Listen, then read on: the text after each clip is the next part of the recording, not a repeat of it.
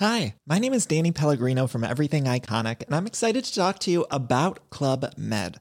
Club Med operates beach and mountain resorts and is the best all inclusive getaway for families. They have Club Med Punta Cana, their flagship family resort, and many other options in Mexico, the Caribbean, and around the world.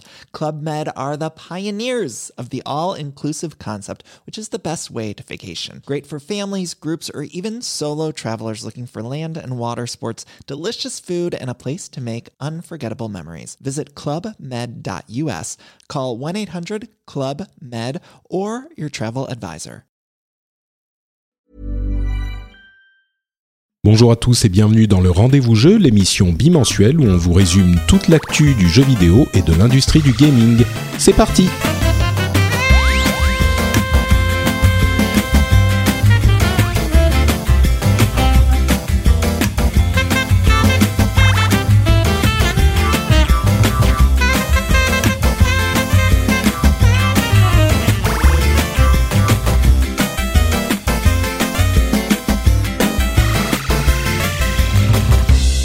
Bonjour à tous et bienvenue sur le Rendez-vous Jeu, l'émission bimensuelle où on fait quoi? On vous parle de jeux vidéo, on écume toute l'actualité du jeu vidéo et on vous en ramène la substantifique moelle.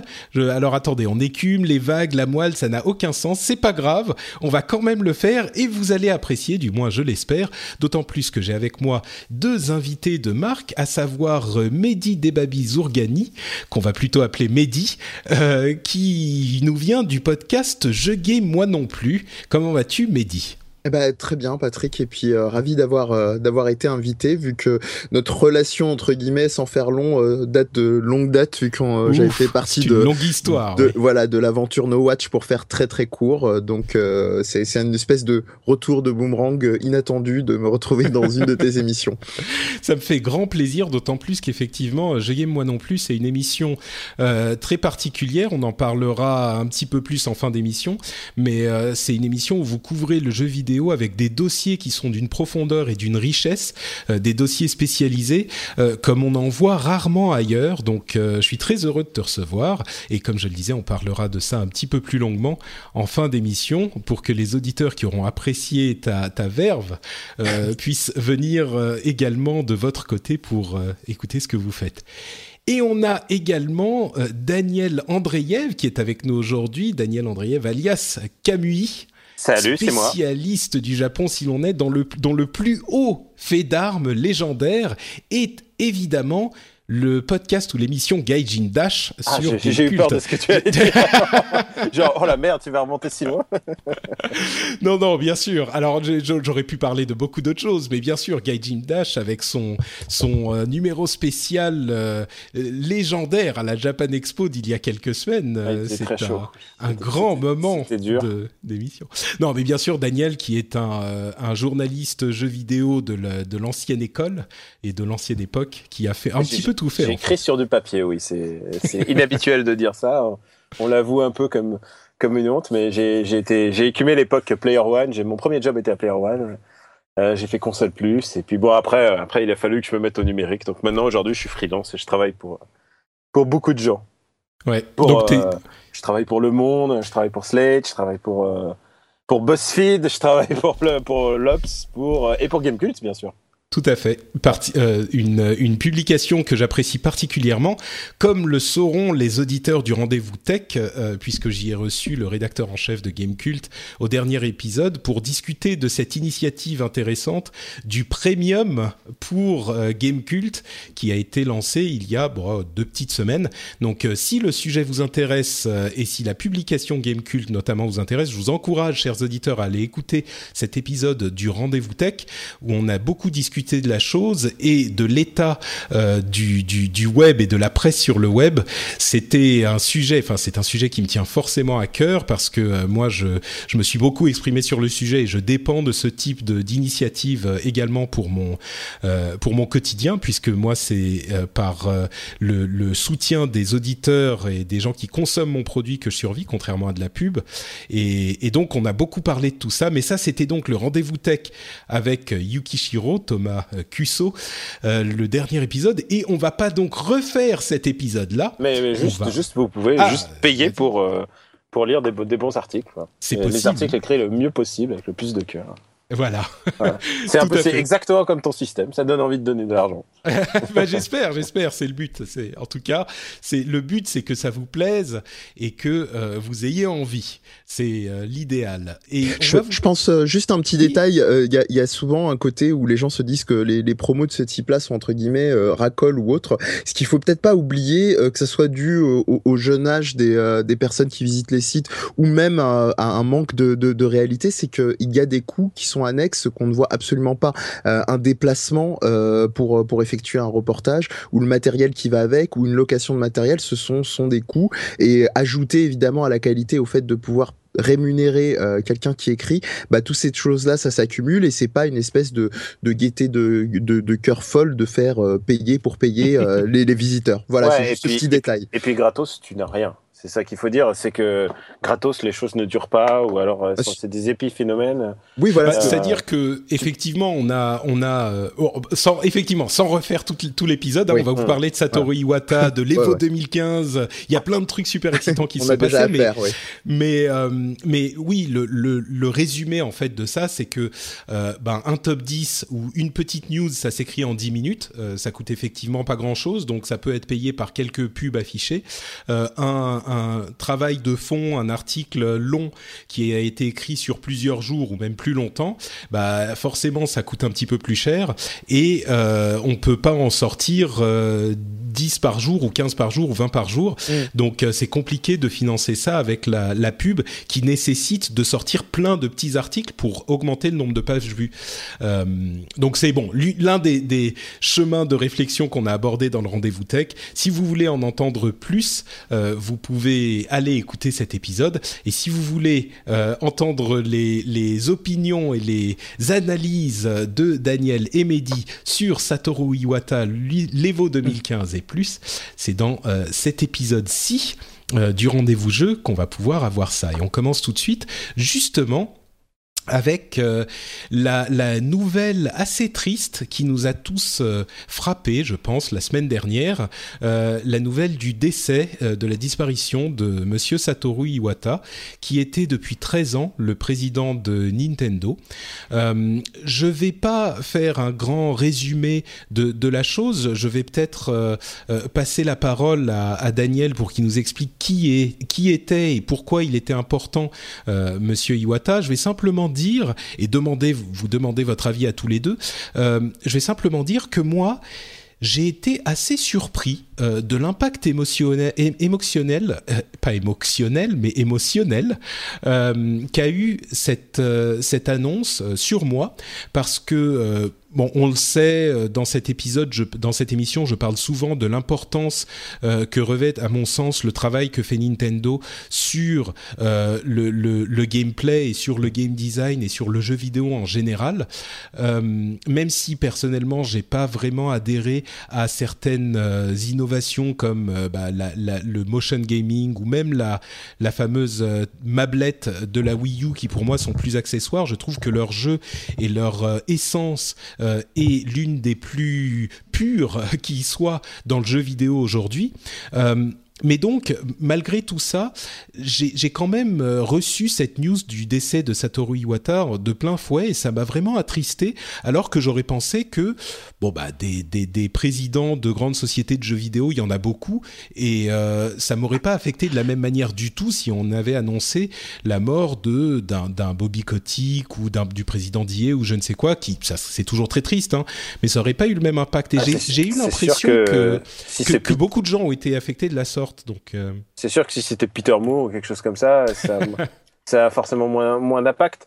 Euh, il faut voir aussi une chose, et ça c'est juste pour revenir sur l'aspect euh, émotionnel, c'est que euh, faut pas oublier que maintenant c'est les entertainers modernes, tous ces mecs-là, c'est des gens qu'on voit tous les ans et régulièrement sur notre sur notre écran, pas que pour le 3, mais en plus Satoru Iwata se mettait en scène dans dans des dans les Nintendo Direct, il était très proche de euh, du public en fait. Il s'intéressait euh, à la réponse du public et, euh, et du coup c'est quelqu'un on s'est habitué à le voir et c'est quelqu'un qui trichait pas avec avec ce qu'il était. C'est-à-dire c'était un mec quand même, c'était un gamer Et euh, il y a toute cette citation euh, célèbre où il dit euh, Je suis prêt sur ma, sur ma carte de visite, je suis président de Nintendo. Sur, dans ma tête, je suis un, je suis un codeur, mais, mais, mais dans mon cœur, je suis un gamer. Et c'est quelque chose qui le résume particulièrement parce que c'était quelqu'un qui avait toutes ces facettes-là en, une seule personne. Et, et donc, c'est normal qu'on ait, qu'on ait été choqué parce que c'est quelqu'un qui, se, qui personnifiait littéralement ce qu'il a, la société qu'il incarnait. il l'a sauvé plusieurs fois. Et, euh, et, du coup, euh, alors on peut aimer, ne pas aimer les produits Nintendo. Moi, je suis plutôt, je suis plutôt du côté favorable, même si on peut dire la Wii U tout ça, mais euh, c'est quand même, c'est quand même quelqu'un qui a sauvé une société. Et pour le monde du jeu vidéo, c'est quand même important qu'il y ait des sociétés comme Nintendo, euh, plutôt, plutôt, que de pas en avoir, parce que euh, c'est pas pour faire le procès des autres, des, des épisodes annuels et des choses comme ça, et de toutes les autres sociétés et de et, de, et tous les FPS et les, les Call of et les tout ça. les Call of, ouais. Eh, moi, j'essaie de parler comme mon petit peu. C'est vrai. Ouais. Euh, non, mais c'est vrai que des, des EA, des Ubisoft, euh, des Activision. Nintendo est vraiment une société qui essaye de faire quelque chose, quoi. On en a, bah, sans, sans, être trop euh, dans la, dans la critique facile, mais c'est vrai que les autres sont souvent un petit peu interchangeables. Euh, on en a des particulières comme Blizzard ou Valve ou euh, ce, genre de sociétés qui sont qui ont leur leur essence elles aussi. Mais une autre chose qui est importante, c'est que quelque part comme tu le disais, Iwata, il était extrêmement proche de ses, euh, de ses, enfin des fans de Nintendo. Il personnifiait un petit peu Nintendo quelque part. Euh, C'était le seul président de ce type qu'on pourrait voir.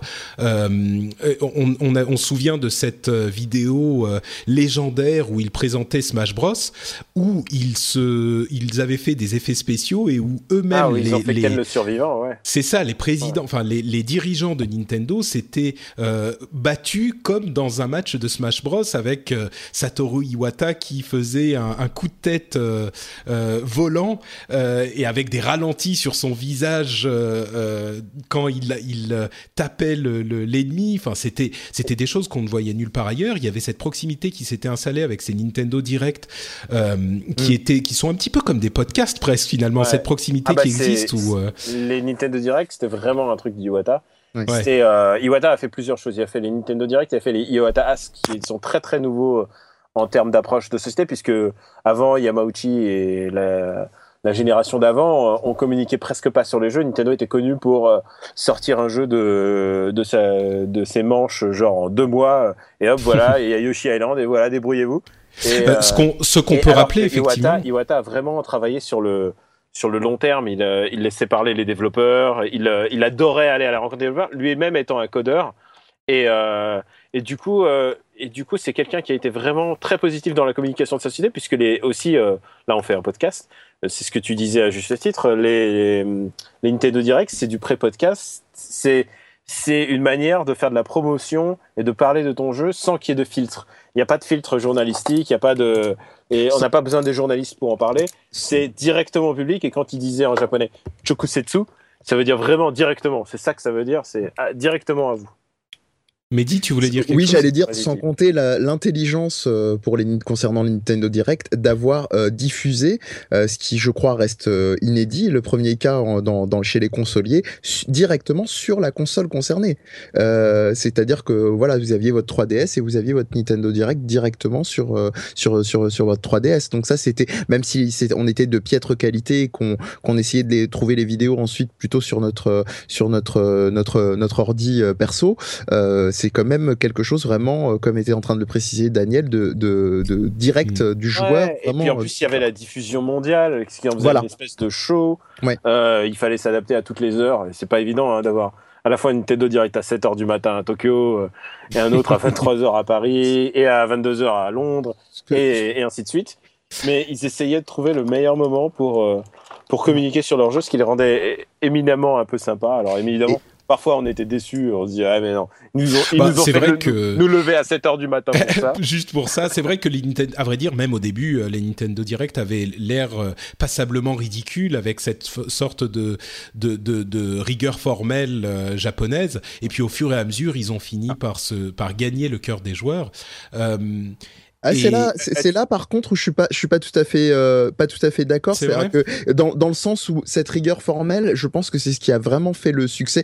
Il y a, y a, deux éléments, je pense, qui ont autant secoué pour répondre à ta question du coup, Patrick, euh, le, le, dans le décès d'Iwata, c'est que euh, le premier, bon, c'est c'est brut de décoffrage à dire, mais c'est-à-dire que c'est aussi la raison de son décès, à savoir euh, de manière fulgurante et d'un cancer, qui est quand même quelque chose qu'on malheureusement on prend un autre personnage public assez connu qui a été Steve Jobs, qui a eu quand même aussi le même effet de sidération et puis, pour revenir au Et puis là, c'est arrivé très vite. Il était absent du, du, de l'E3 l'année dernière pour une opération. Et, et, cette année, il est déjà euh, décédé et il a que 55 ans. Il est parti très jeune. Bien sûr, bien sûr. Et l'ironie était que ça, je l'ai, appris euh, comme beaucoup de monde euh, après, c'est que les fameuses marionnettes qui avaient été mises en place sur les dernières communications de Nintendo, mettant en scène Iwata, Reggie Fils-Aimé et, et, Miyamoto, étaient pour masquer justement l'état de la progression de la, maladie. Quoi. Alors, euh, alors eh, c'est très spécial euh, pour avoir connu le cancer d'assez près euh, par, par mes, mes intimes. Le, le truc, c'est que on, on le voyait pas vraiment en fait. Il, il y a, des, je connais des gens qui l'ont vu genre il y a deux semaines avant sa mort et ils me disaient et tout, tout avait l'air bien en fait. C'est le problème du mm. cancer, c'est que ça peut ça peut être fulgurant, ça peut être en cinq jours et bye bye. C'est ça le problème. Mm. Et, et, ce que, ce que j'allais juste terminer, le, deuxième point, c'est que finalement, en tant que personnage qu'on qu'on voyait euh, souvent, cette maladresse dont, dont, dont, parlait Patrick, bah, ça devenait quelque chose de, une espèce d'attachant, d'attachant et de, de, de, mm. running gag. Euh, moi, je trouve que c'est l'aboutissement, Iwata, c'est l'aboutissement de, euh, de Steve Jobs, évidemment, parce qu'on a tout ça, ce personnage-là en tête, mais aussi de Walt Disney, finalement, à l'époque, qui avait ses, ses présentations ou même d'un Hitchcock d'une certaine manière qui faisait ses présentations de films et qui était quand même dans l'esprit de, des euh, bah, soit des cinéphiles ou soit des joueurs là en l'occurrence pour Iwata. Et puis, tu as raison et puis il y a un truc qui est assez euh, inhabituel aussi c'est aussi que c'est des japonais. Ils sont pas vraiment. Exactement. Ils sont pas vraiment habitués à ça et lui en plus il est il est euh, bah c'est quand même un PDG et tout. mais ce qu'il faut pas oublier c'est aussi que c'est un mec et alors ça on rentre dans l'ordre du subjectif mais c'est un mec éminemment sympa. Je le sais de, tous les développeurs que j'ai pu rencontrer dans ma vie, euh, ou même des, amis qui travaillent chez Nintendo. C'est, euh, on a l'habitude de dire que les génies euh, sont des, sont des connards.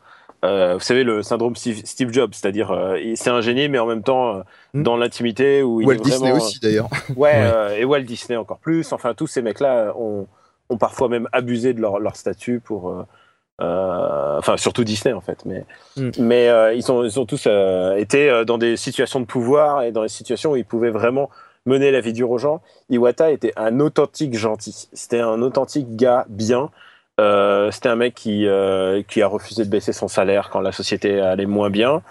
Qui a, au contraire, qui a qui a, qui a baissé son salaire, qui a baissé son salaire, qui a refusé de qui a refusé de limoger des gens, alors que c'est ce qu'on demande dans les boards dans les bords des sociétés, c'est de limoger des gens pour euh, pour maximiser. Lui, il a dit non, non, c'est pas comme ça. On peut pas faire des jeux dans cette dans cet esprit-là. C'est vraiment. il disait on peut, on pourra pas faire des jeux de qualité qui donneront envie, envie aux gens d'y jouer si on engage, si on renvoie euh, nos, nos, meilleurs euh, programmeurs et qu'on engage des jeunes pour les payer moins, quoi. Non, c'est exactement ça. C'est un mec authentiquement sympa ce qui rend, euh, ce qui rend le décès encore euh, plus, euh, plus triste. Moi, mon premier contact avec Iwata, ça date à l'époque où il était encore à la société HAL, HAL Laboratorié, où il programmait, il était programmeur avant, ensuite il en est devenu PDG, mais en même temps il programmait aussi.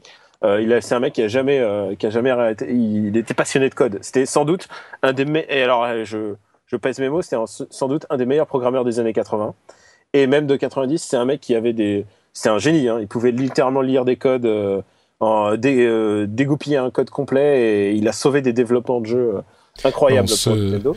On se souvient de cette histoire, effectivement, c'était Pokémon euh, Tournament, non? Il y a Pokémon, ah, il y a le Pokémon Stadium. Stadium, voilà. Mais il a, il a sauvé Mover 2, qui s'appelle aussi Earthbound. il a vraiment, il a sauvé vraiment, Pokémon Silver et Gold. ouais, ouais, non, il a, il a vraiment sauvé des, des développements. Et moi, mon premier jeu où j'ai vraiment compris que lui, Iwata, c'était un génie, d'abord, c'est quand j'ai compris que le PDG de HAL avait euh, programmé complètement la, la physique de la boule de, de pinball, de Pokémon Pinball, et aussi cette même physique a été réutilisée dans plein d'autres jeux, dont Super Robot, mm. euh, Super Robot Tyson Pinball, un jeu que personne n'a, tout personne n'en a rien à foutre. Mais genre, je me suis dit merde, c'est le PDG de cette compagnie qui a fait la physique de la boule de ce jeu de ouais, flipper. C'est fou. Ouais. Et, euh, et bah, justement. et, et, et, juste pour terminer là-dessus, c'est que le mec le, il avait, là, c'est peut-être son jeu le plus emblématique. J'arrête pas de t'année Je lui dis, faut faire un Nintendo, faut, pardon, faut faire un, un GK live là-dessus. C'est que son, un de ses jeux les plus, les plus emblématiques, je trouve, c'est Pokémon Snap, qui est un jeu qui n'a absolument, c'est je sais pas si vous le connaissez, c'est sur N64. oui, Et, euh, et c'est un jeu littéralement, c'est un safari photo dans le monde des Pokémon. et euh, non, et c'est aussi simple que ça, c'est sur rail, mais en même temps, il y a tout un aspect de recherche de, euh, en termes de gameplay de comment faire un jeu là-dessus, comment faire un jeu sur le fait que c'est simplement un safari photo sur rail. C'est un jeu que je vous incite à, à, à, jouer. Il doit être disponible sur les sur les, les les plateformes virtuelles. Les, euh, euh, Nintendo. Shops Nintendo. C'est vraiment et, et c'est un jeu qui a sauvé, il a sauvé le développement alors que ça allait très mal et tout. Et vraiment, euh, vraiment, je vous conseille de voir ça. Euh, c'est à ce moment-là que j'ai compris que j'ai fait waouh, c'est lui qui est derrière ça et c'est lui qui a mm. fait Smash Bros derrière ensuite. C'est vrai que c'est vraiment une tête. Et bah, euh, c'est sûr que c'est des jeux inattendus, c'est des jeux inattendus et qui ont sauvé euh, Nintendo au moment de euh, qui ont sauvé Nintendo au moment de, de, où ça allait mal, puisque faut, faut dire un truc, c'est qu'on rigole là avec la Wii U, mais à un moment de la N64, ils ne savaient pas du tout où ils allaient. Ils n'avaient pas encore, ils avaient pas encore Pokémon et tout ça, et et, euh, et c'est Pokémon qui a sauvé la société, mais alors il n'avait aucune idée d'où il allait, et c'est lui qui a, qui a en partie sauvé, c'est pour ça que Yamauchi l'a nommé président après. Bah d'ailleurs, euh, effectivement, c'est Yamauchi qui était donc euh, la famille Yamauchi et la famille euh, qui, qui a géré Nintendo depuis le début de sa création, qui date du, du de la fin du 19e. Et donc Yamauchi euh, était un vieux patriarche extrêmement rigide euh, qui, était euh, très très différent d'Iwata. Iwata a effectivement été nommé président de Nintendo en 2002 par Yamauchi, enfin Hiroshi Yamauchi. Et, et, un type comme Iwata, c'est quelqu'un d'unique. Et comme vous le disiez, il y a on n'a eu que des réactions positives. Euh, alors évidemment, les gens vont pas se mettre à cracher sur quelqu'un au moment où il meurt, mais il n'empêche qu'il y a eu des expressions de sympathie du monde entier. Euh, je pense qu'il y a euh, d'une part le, fait que sa, sa personnalité soit si particulière, et d'autre part le fait qu'il était vraiment, c'était quelqu'un d'authentiquement capable dans tous ces domaines-là. tu l'as dit suffisamment, Daniel c'était un vrai programmeur et un vrai gamer. Il avait une légitimité totale dans tout ce qu'il faisait. Euh, quand il disait quelque chose, les gens l'écoutaient parce qu'on savait qu'il savait de quoi il parlait. Euh, et du coup, j'en viens à la deuxième partie de cette de ce sujet. C'est est-ce que est-ce qu'il va être possible euh, de, de, remplacer Iwata? C'est lui qui était à l'origine de la, la, Wii, qui a véritablement sauvé euh, Nintendo après, enfin sauvé, en tout cas qui a ramené Nintendo euh, par dessus bord. Et ensuite la après, Wii. alors la DS et, et, puis la 3DS, effectivement, c'est lui qui est à l'origine de tout ça, euh, parce qu'on se souvient que euh, si ça allait bien du côté des portables, euh, la N64 avait pas super bien marché, la Game la GameCube encore moins, elle avait vraiment vraiment pas bien marché du tout. On sait que la Wii U marche encore moins bien aujourd'hui, mais donc il y avait beaucoup de choses sur les rails.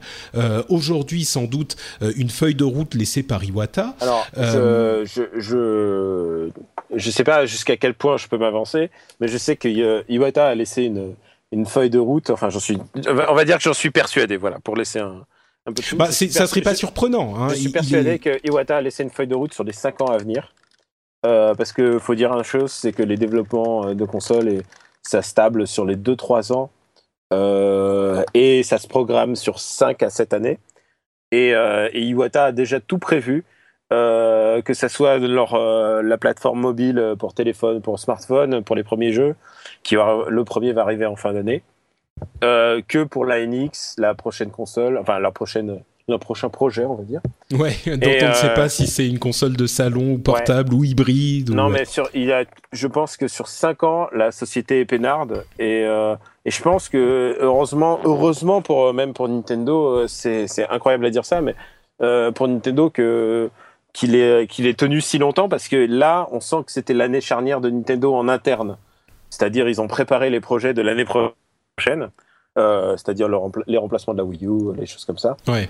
Et, euh, et, et, de la 3DS heureusement, qui, qu'il en... a tenu parce que là c'était vraiment la Mm. période là. On sent qu'ils sont dans les starting blocks pour euh, présenter le reste. C'est sûr. Après, Mais euh, alors aujourd'hui, Vas-y, Mehdi. Oui, non, j'allais juste dire, euh, par, toujours par rapport à ta question, euh, la, le, je pense que le terme de travail, euh, dans ce que vient de dire euh, Daniel, c'est que euh, c'est prévu et qu'ils peuvent être relativement tranquilles un certain temps, mais la question c'est en tant que personnage public, là, sachant qu'ils ont quand même lancé quelque chose auquel les joueurs se sont énormément habitués et qu'aujourd'hui ça devient quand même un incontournable d'avoir, c'est pas les campagnes Kickstarter récentes qui, je pense, me du tort à ce niveau-là. donc avoir un personnage sport et euh, identifié visuellement, euh, ça fait quand même, je dirais, 20, 30, voire des fois 40% du, du boulot dans une société.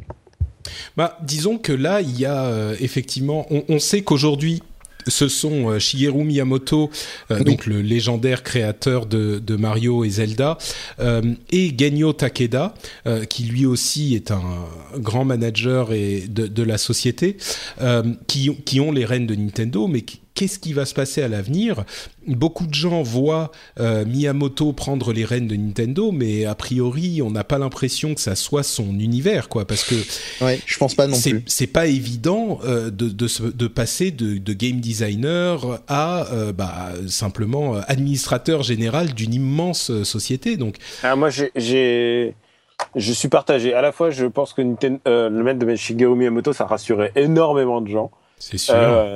Il faut dire aussi que Shigeru Miyamoto, il est, il est pas distant de ses projets en ce moment, mais il est moins impliqué qu'il y, a 10 ans.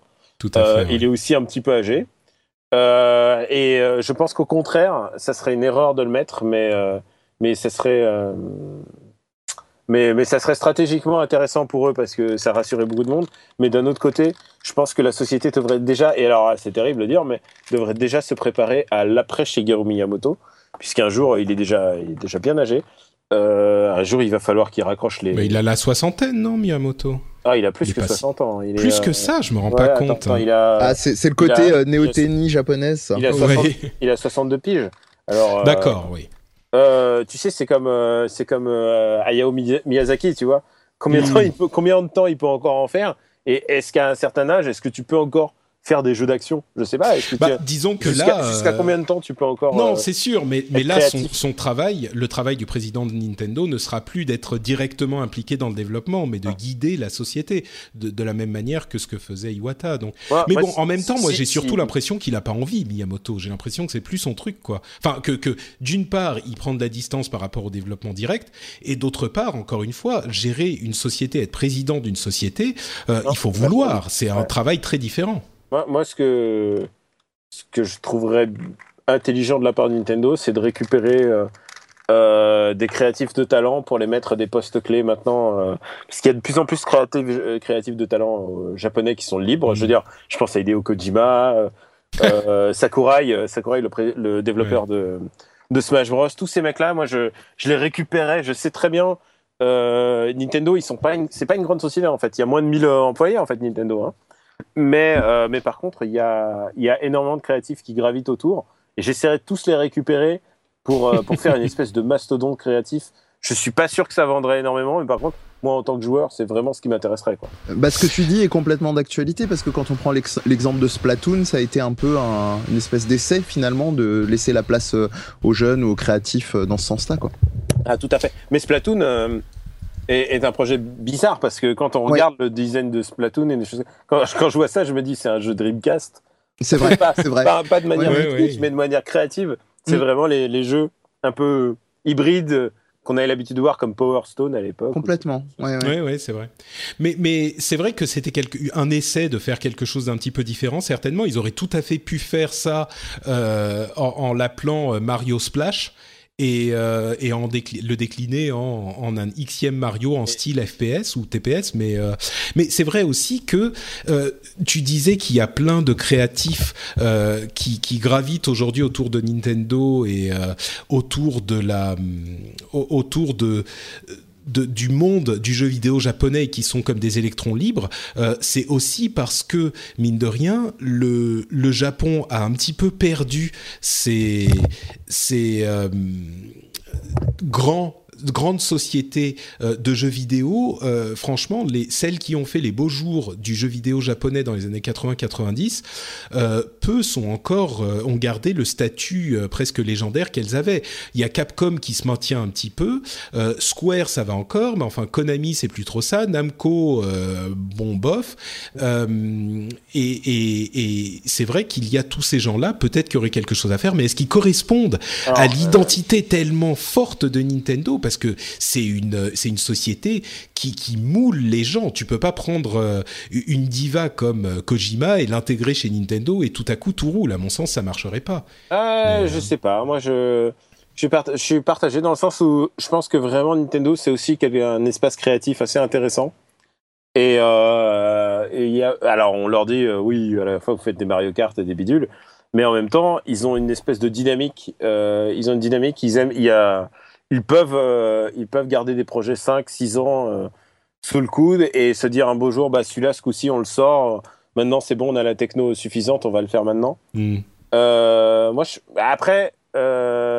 Le problème, c'est qui va diriger tout ça. Hein, plus que oui, c'est ça la grande question. On s'en écarte un peu, je, mais moi, je pense pas que Shigeru Miyamoto soit le soit le bon Gus, ouais, mais moi non plus. Ouais, moi non plus. Donc ça Bah, sera peut-être-. Peut-être euh, Takeda qui, là, qui ça est. ça sera rassurant. ouais. Bien sûr, non, mais je pense qu'il fera partie de l'équipe dirigeante, évidemment. Euh, Ouais. Genyo Takeda est, est peut-être plus du côté administratif depuis longtemps. Euh, c'est un nom qu'on connaissait très peu, que moi-même euh, je connaissais pas vraiment, hein, jusqu'à euh, la di- disparition de d'Iwata et, et donc qu'on a appris à connaître effectivement parce qu'ils sont avec Miyamoto à la tête de la société de manière intérimaire.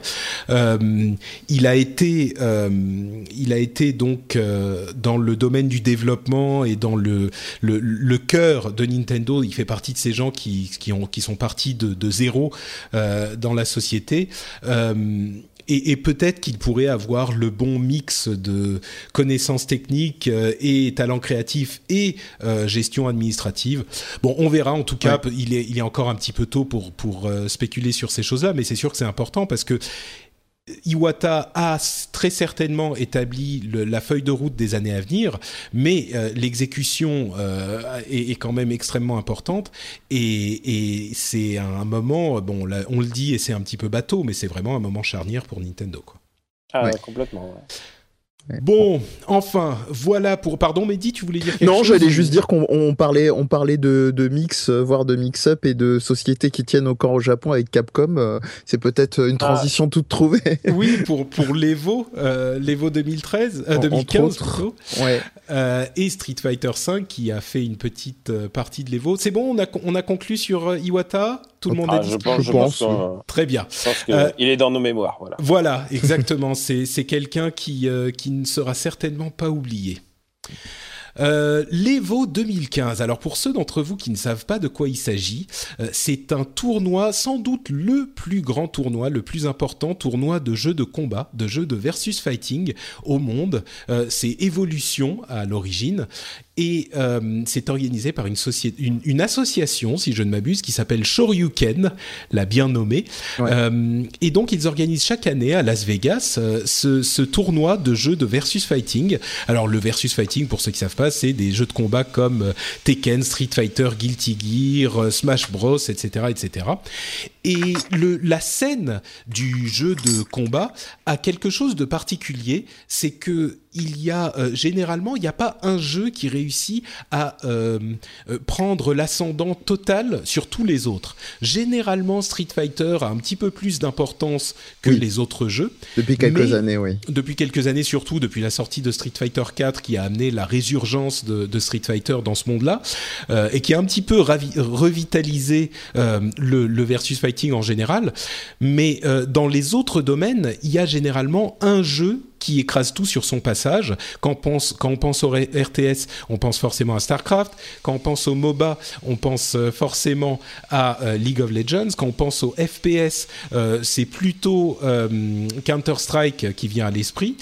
Euh, là, il y a vraiment une, une importance assez considérable de tous les, les jeux. Alors, je vais pas faire la liste de tous les jeux qui étaient présentés et qui étaient joués en compétition à l'Evo.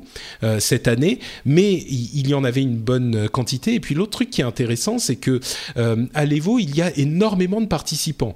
C'est-à-dire que pour le pour le championnat de Street Fighter, par exemple, euh, ils ont tous lieu en trois jours à peu près, euh, mais pour le championnat de Street Fighter, il y avait euh, plus de, de, enfin plusieurs milliers de participants. Imaginez-vous le nombre de poules que ça fait, le nombre de combats que ça fait organiser, et, et là aussi c'est une différence assez notable avec le monde un petit peu plus flash, un petit peu plus paillette du du du, du, du compétitif en RTS ou en MOBA, où on a euh, des, des, scènes énormes, des feux d'artifice, des prix mirobolants avec euh, des millions de dollars de prix, euh, des équipes qui ont presque leurs uniformes, des scènes avec des, des, des, des, des comment dire, vraiment la taille des scènes est énorme et puis c'est hyper bah, bien organisé. C'est du show, quoi.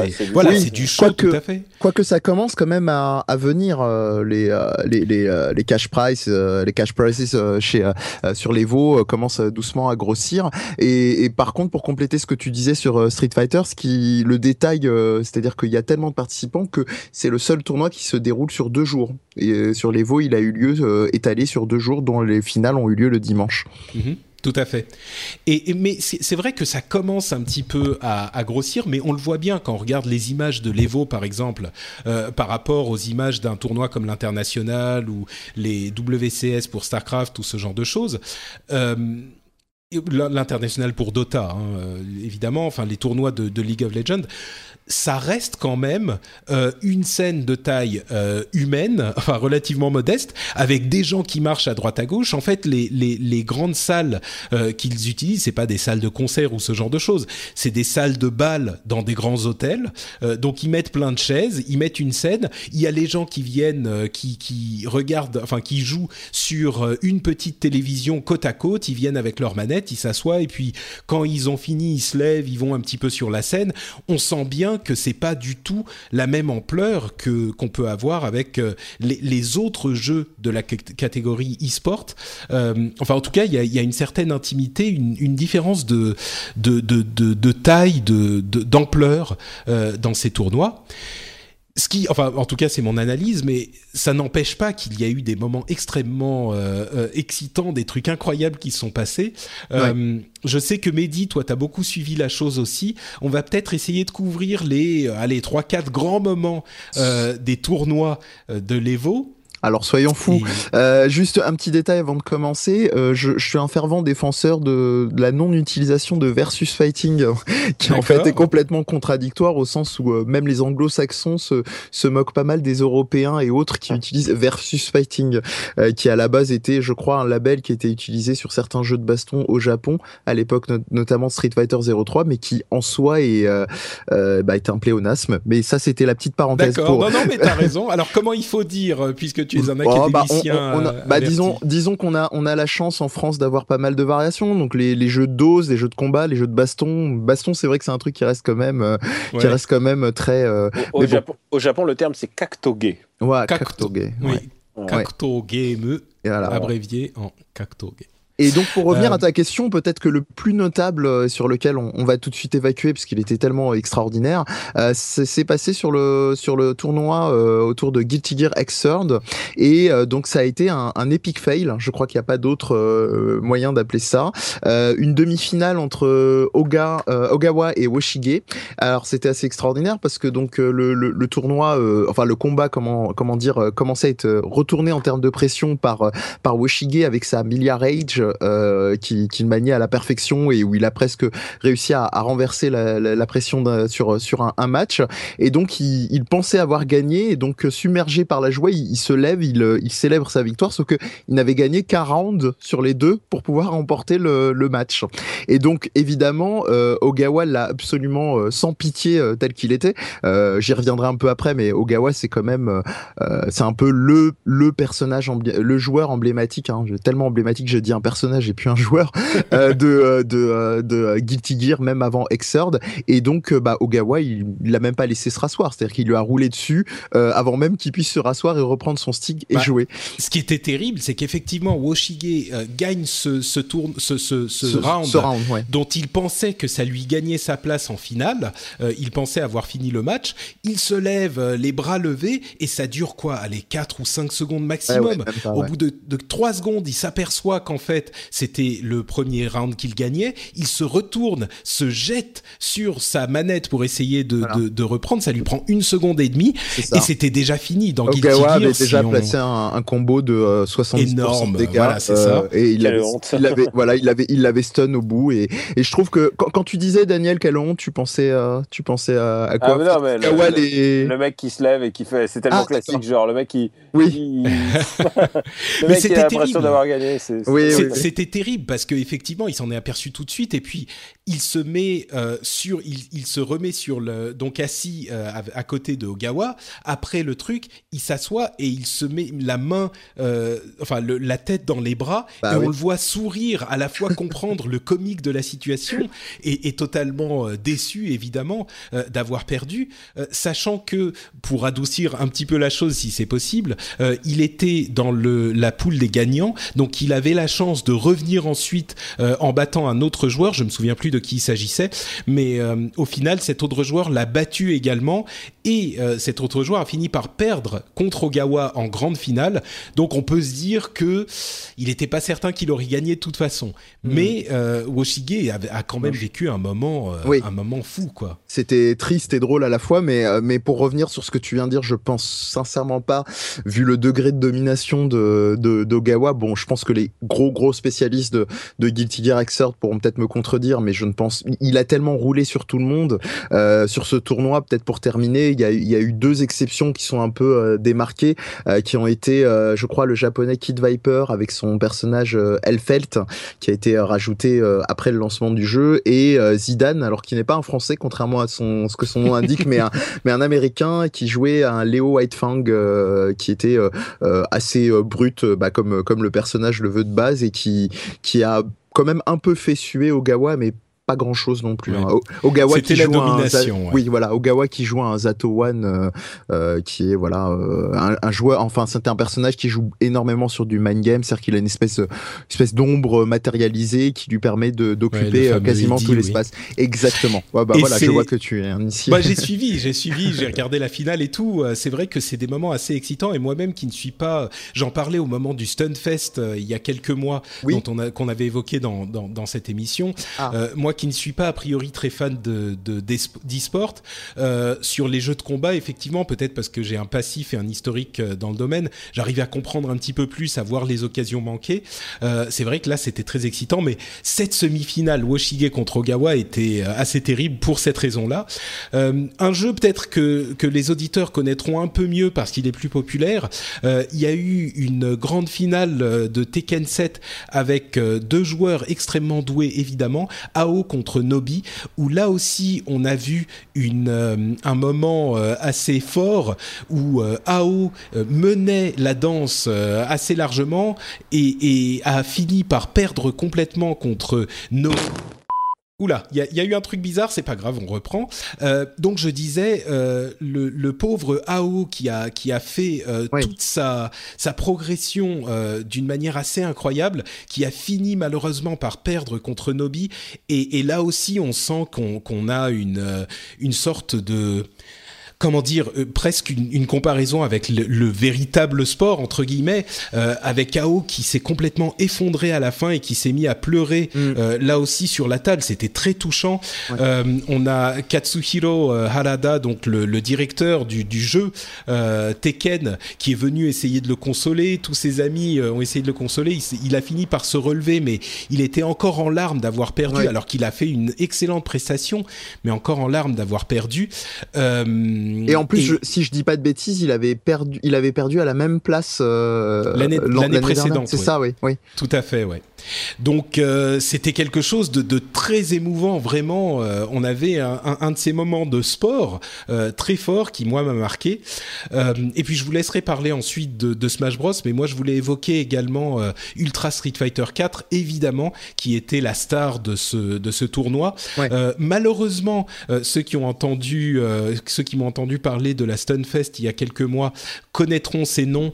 Daigo et Luffy, Luffy qui était le gagnant de l'année dernière. Euh, donc ces deux-là, ces deux grands champions, et Daigo en particulier, ne se sont pas euh, qualifiés pour les, les 32e, si je ne m'abuse. Non, non, c'est le cas, c'est ça. Ouais.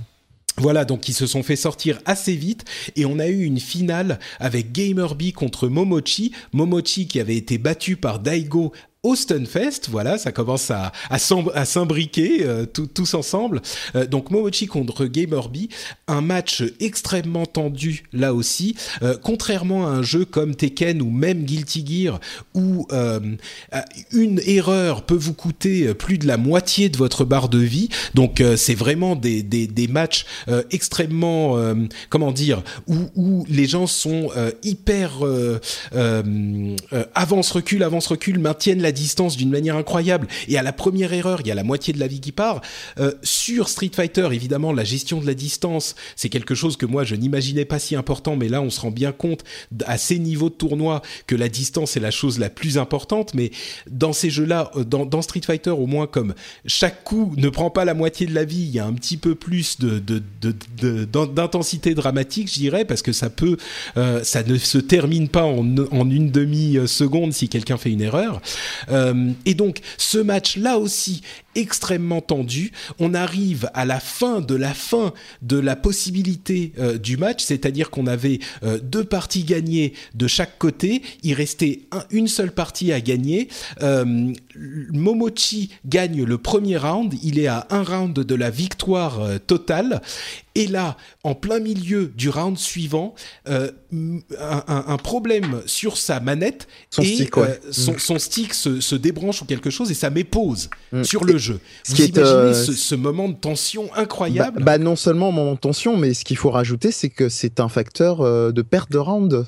Et bah exactement. Donc on, se, on, se, on, on, a un moment où tout le monde euh, se, se gèle en fait, toute mm. l'assistance la, retient son souffle et on se rend compte qu'effectivement il y a eu une, ouais. un problème technique et que du coup le round automatiquement va à Gamerby. Euh, mm. Euh, Gamerby, euh, joueur euh, taïwanais de, de talent. Ouais. Et, et, là donc on se demande à un moment est-ce qu'il va prendre ou pas prendre le round? alors évidemment à ce niveau de compétition, on ne fait de cadeau à personne. on l'a vu avec Ogawa contre Woshige, il lui a pas fait de cadeau quand il s'était levé pour célébrer sa victoire un peu trop tôt. Oui, c'est euh, vrai, mais là c'était différent quand même. Alors là, évidemment, évidemment, mais, euh, mais disons que ça rend, ça rend la chose un petit peu. Enfin bref, je, je finis l'histoire. Oui. Euh, Gamerby euh, prend le round, euh, un petit peu amer évidemment. Euh, il continue pour le round suivant et finalement le round suivant, Momochi gagne mm. assez haut la main et finit par remporter le tournoi. Ouais. Mais du coup, c'était extrêmement, enfin comme je le disais, c'est assez amer parce que il, il, a gagné, mais il se rend compte qu'il a dû laisser un round à quelqu'un, il a provoqué ce problème. Gamerby se dit, si ça se trouve, s'il n'y avait pas eu ce problème, on n'aurait pas eu cette, cette interruption oui. dans le plein feu de l'action mmh. qui lui a fait perdre son, son momentum, son, son inertie enfin, euh, énorme qu'il y avait. Ça devenait hyper excitant, hyper engageant. Et, et donc, c'était quelque chose d'assez exceptionnel. quoi. Imaginez-vous cette scène où c'est l'un le, le, des derniers rounds du, du, du tournoi entier qui a pris deux jours avec des milliers de participants. Et là, pause en plein milieu du truc. Mmh. C'était euh, assez fort comme moment quoi. Oui, c'est sûr, d'autant plus que euh, dans, dans, dans ce que tu dans ce que tu disais, peut-être juste pour pour nuancer un détail, c'est que euh, le mm, Gamer B, euh, tu disais qu'il était amer, mais ça irait presque plus loin, c'est-à-dire qu'on sentait presque qu'il ne voulait pas prendre le round comme ça, au-delà d'avoir perdu ouais. au-delà d'avoir perdu euh, comment dire son rythme, comme tu le disais très bien, ce qui tu parlais du zoning justement, enfin du fait de de, de, de ménager la distance et c'est vrai que ça fait partie de l'essentiel d'une compétition de dans un jeu de combat et dans un un, jeu vidéo en règle générale. Euh, mais là, on sentait, il y a vraiment eu ce moment de flottement, comme tu l'as bien décrit, où, euh, bah, je sais pas, enfin, si, si les règles ne l'imposaient pas, euh, il lui aurait laissé. Et, et le mmh. détail ultime qui confirme ça, qui fait que c'est pas une analyse capillotractée, c'est qu'il a, il a mis deux trois coups à, à, donc à Momochi et il a laissé le time over en fait. Il a gagné le round comme ça. Il ne l'a pas, il ne l'a pas pourri son personnage direct pour pour gagner le round. Il lui a mis quelques coups et, il y a eu donc cet énorme temps de flottement, enfin énorme, 90 secondes, mais comme 99 pardon. Oui. C'était le moment aussi où ils essayaient de comprendre ce qui se passait avec la manette, où euh, Momochi essayait de récupérer une autre manette. Bon, c'est sûr qu'il aurait pu le taper, mais exact. exact hmm. Mais ça, ça donne, euh, je pense que ça confirme vraiment que c'était à la fois contre cœur et puis qu'il y avait euh, ce moment de flottement assez assez fou. Ouais, effectivement. bon, on peut parler un petit peu de, de Smash, Smash, Bros. Je sais que toi, euh, tu es, tu es assez fan, Mehdi, et Daniel ah, aussi d'ailleurs. J'ai malheureusement pas beaucoup suivi en fait Smash ah, Bros. sur les je, euh, je suis fan, mais j'ai pas, j'ai pas énormément suivi les, les, les phases finales malheureusement. Pas suivi, moi j'ai suivi les, euh, les, autres années malheureusement, mais et du coup j'en ai écrit un article un jour sur, sur parce que en fait je trouve autant autant le les Cactogues, le les jeux de baston euh, sont tous, euh, enfin ils sont tous reconnus entre eux. Euh, personne ne, ne va critiquer Guilty Gear ou la présence de Street ou de Marvel, Marvel vs Capcom, mais autant Smash Bros a eu beaucoup plus de mal à s'imposer. sur la scène sur la scène Evo et bah, c'est vrai que vu de loin moi comme ça j'ai l'impression que c'est un jeu qui est vraiment anecdotique quoi il y a bah, peu de technique. Moi, je le connais pas du tout. Mais il faut euh, voir que les mecs qui ont commencé à, jouer à Smash Bros professionnellement, enfin pas professionnellement, mais plutôt euh, dans les tournois, on va sérieusement, c'est des c'est des gros passionnés, c'est des mecs qui se réunissaient avec euh, des GameCube dans des garages. Enfin, non, mais il, y, y, avait beaucoup, il y a beaucoup moins de cash price sur sur un jeu comme Smash Bros que sur euh, que sur Street. Mm. Euh, d'ailleurs, c'est intéressant que tu précises ça, Daniel. Je sais pas si c'est le cas dans ton article, mais euh, il y a eu besoin de, il y a eu besoin de, comment dire, de mince, comment on appelle ça, de faire passer le, le, mot pour que Smash Bros arrive à l'Evo en fait. Ah oui, il y a eu, besoin de pétition. Voilà, c'est ça le mot que je cherchais. L'année dernière, il y a eu le, le fameux business de l'année dernière où Nintendo avait dit non, finalement, vous n'avez pas le droit de faire Smash Bros parce que pour des droits à l'image. Et là, tout le monde a gueulé, il y a eu des pétitions et tout ça. En plus, si c'était euh, tous les fans de Smash Bros ont dit, d'accord, on fait, euh, on se mobilise, mais en même temps, on va faire une collecte et, et tous les gens qui ont mis euh, pour la collecte, c'était pour une bonne pour une cause humanitaire et enfin, bref, ils étaient super mobilisés. Mm. Nintendo leur a placé un super coq-bloc juridique mm. et, et, ils étaient tous dégoûtés. Et puis après avoir, après 48 heures, non, 24 heures de protestation, ils sont revenus sur leur décision. Ils ont dit bon bah d'accord, vous le faites. Et là, c'était genre l'événement du plus encore que le Street 4, c'est que c'est que les, les, matchs de Smash Bros peuvent être très très impressionnants à haut niveau. C'est euh, c'est vraiment c'est pas ça a rien à voir avec ce qu'on peut imaginer en, en termes de, de, jeu de baston. Et euh, c'est aussi parce que c'est un jeu magnifique, c'est un jeu qui a été. Qui est, donc On sent le fan de Nintendo. Non, mais, Un, non, non, vraiment, je suis fan de Smash Bros. C'est un jeu dont le game design est très très fin, euh, où tout a été fait pour qu'il y ait plusieurs niveaux de lecture et de compréhension du jeu on peut jouer de manière bourrine et juste en ayant vu le, le, le tutoriel qui dit euh, bah, plus il a un pourcentage gros et plus il va, il va dehors. Mais c'est un jeu où on peut littéralement gagner dès la première seconde de, de sa partie aussi. Mm. Et euh, on peut faire un instant death euh, dès le début.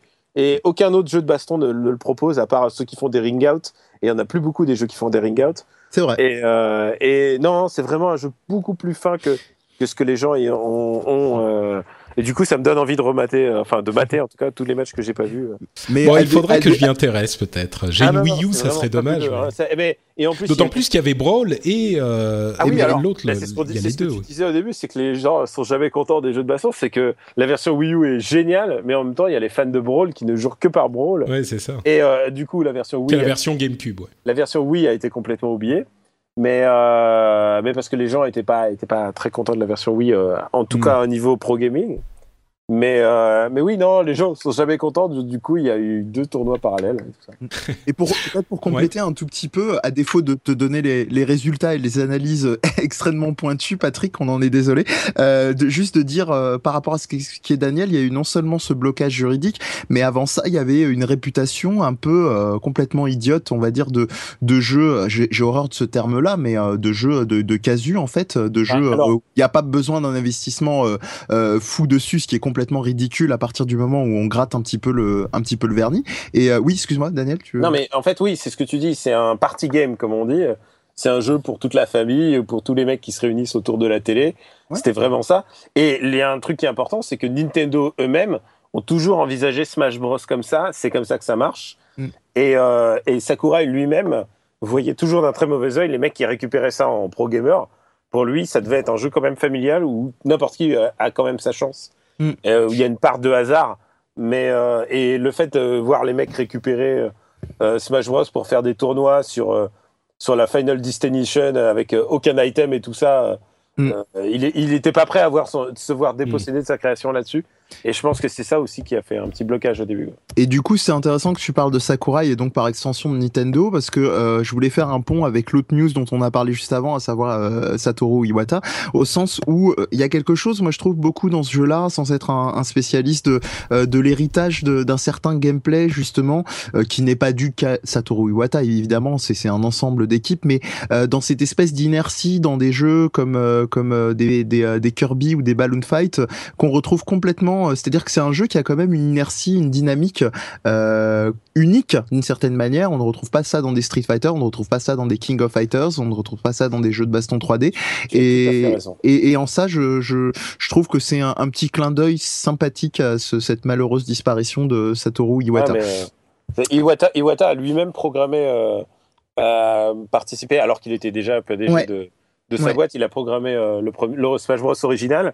Mm. Et dès qu'il est arrivé à Nintendo, son premier truc, ça a été de se, de se fixer comme mission d'aller travailler à HAL Laboratory Oui. pour débugger euh, le Smash Bros sur GameCube. Comme il a passé trois mois, il a passé trois mois à coder, euh, à Ouais. coder comme une brute, alors qu'il était déjà chez Nintendo. C'est bon, c'est bon, t'es riche, t'es, tout va aller bien dans la vie. Il fait non, non, moi mon dernier job c'est ça. Et là, ce qui le, ce qui le rend encore plus sympathique. Mais même dans, même dans l'inconscient des news, il y a, il y a quelque chose d'un fil rouge. Je voulais juste terminer avec un, un dernier détail, puisque Patrick, tu parlais de l'Evo, effectivement, historiquement. Et il faut savoir que avant que l'Evo ait vraiment un, un boulevard, existait le Super Battle Opera au Japon. Euh, ça remonte à maintenant, euh, pff, pas, je crois pas loin de 10 ans quand même, hein, euh, sa disparition, et qui était avant vraiment la grand-messe ou la mecque, comme on peut dire, du, du, du, du, jeu de, du jeu de baston international. Euh, C'est là que vraiment les, les, les Daigo et, et, et autres Momochi euh, brillaient euh, avant de se retrouver régulièrement, régulièrement à, à, à l'Evo. Voilà. Très bien. Mais écoute, c'est dit. Euh, on va passer aux news qui y ont été, qu'on a pu euh, découvrir à l'Evo, puisqu'il y en a eu quelques-unes tout de même. Euh, avec Street Fighter V d'une part, dont un Oui. nouveau personnage a été révélé. Ouais. Euh, on, on le sait, un Street Fighter V a été et- a été annoncé et il était jouable à l'Evo, mais il a été annoncé donc pour le printemps 2016 et ça sera a priori le nouveau maître des jeux de combat pour les, la, la scène compétitive, du moins on l'espère. Euh, donc Street Fighter V, il y a un nouveau personnage qui s'appelle Nekali qui a été teasé par euh, euh, Yoshihori Ono, le, le directeur de Street Fighter euh, au Japon, chez Capcom, euh, qui a été teasé comme un personnage brésilien avec des, des petites figurines de Blanca un petit peu partout, donc tout le monde attendait Blanca, Mm. et en réalité c'était euh, Nekali, qui veut dire bataille en, en inca, si je ne m'abuse. Euh, J'ai bien lu l'article tu veux dire en En, en- oui, en- enfin, par- parmi les, les, les, les gens qui étaient là-bas avant, vois-tu? D'accord. ok. J'étais, j'étais, été au Pérou euh, l'année dernière. D'accord. Bah, Mais c'est intéressant, que tu- Euh, et donc.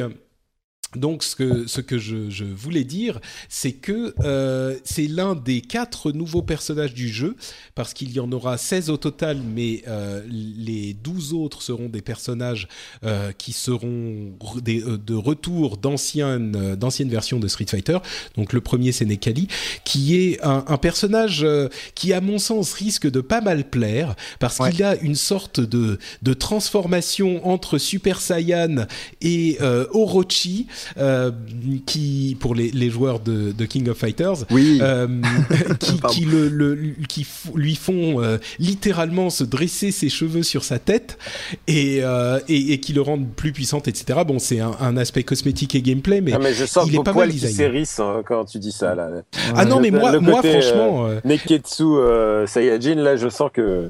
ah Bah, non, mais moi les ça fan- va très les bien. fanboys, hein, ils franchement. vibrent là. Ah oui, mais complètement, complètement. C'est Bah, du En fait, non, j'allais dire que c'est euh, deux choses qui étaient très intéressantes. C'est le teasing dont tu parlais de Ono, qui jouait souvent avec ses petites figurines de, de Blanca sur Twitter, qui a, euh, bon, je pense qu'on s'y attendait un petit peu, qui a mis, euh, qui a fait un contre-pied de d'annoncer quelqu'un d'autre. Et puis ce personnage-là de Nekali, qui est qui est extraordinairement bah, sexy, on va dire, dans le sens où son, il a une dimension extrêmement dynamique, sauvage, on pourrait dire, parce que le, le la tonalité du, du, du personnage je joue beaucoup là-dessus.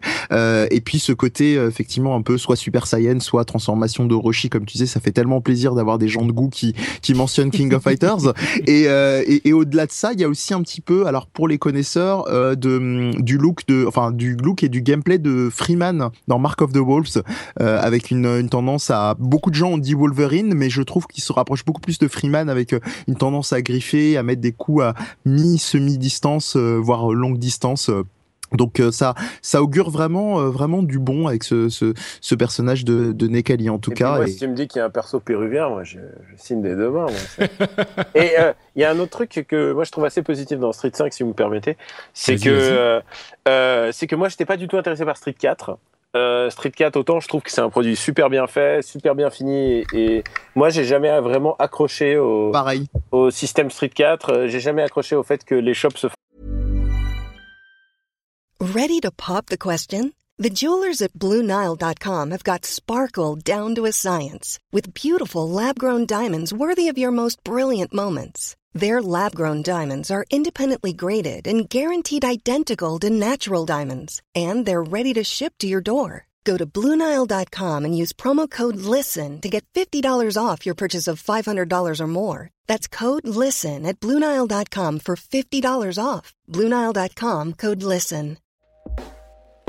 Hey everyone, I've been on the go recently Phoenix, Kansas City, Chicago.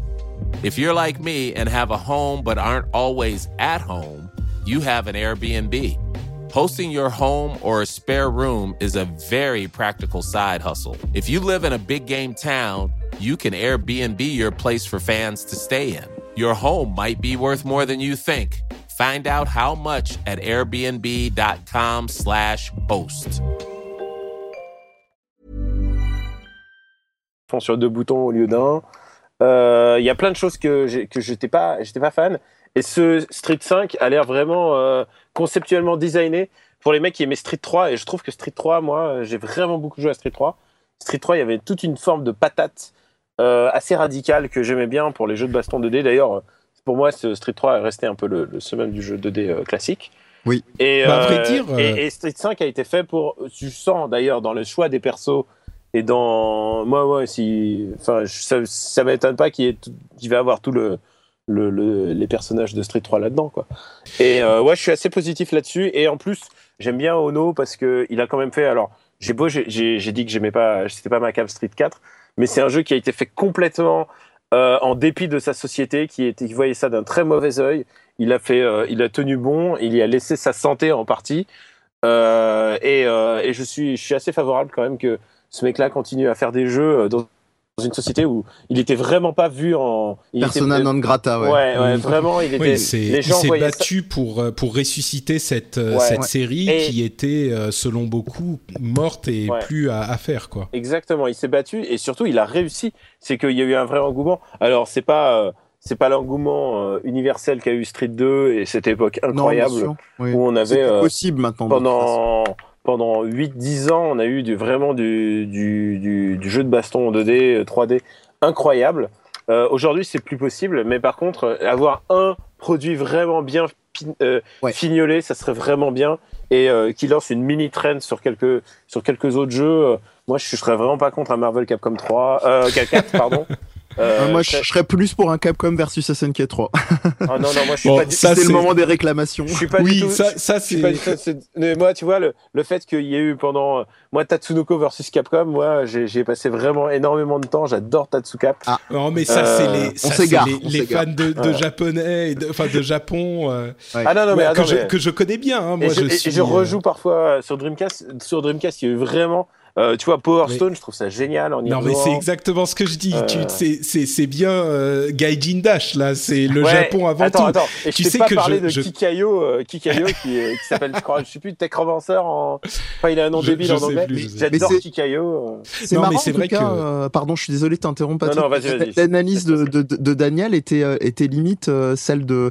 euh, J'en discutais il y a, il y a euh, bah, pas plus tard qu'hier euh, avec TMDJC euh, du site Bagro Point, dont d'ailleurs euh, un des membres fondateurs euh, est, est un régulier de, de Gamecult, euh, à savoir Nathan, euh, qui va sûrement, je pense, livrer son analyse de l'Evo. Donc, donc, chers auditeurs, vous aurez l'analyse du euh, des résultats de, euh, de Smash Bros que ne- que je n'ai pas pu livrer honteusement. Euh, mais il disait que finalement euh, sur le Street 5, apparemment, ils avaient fait tout sauf écouter les, les réclamations des joueurs.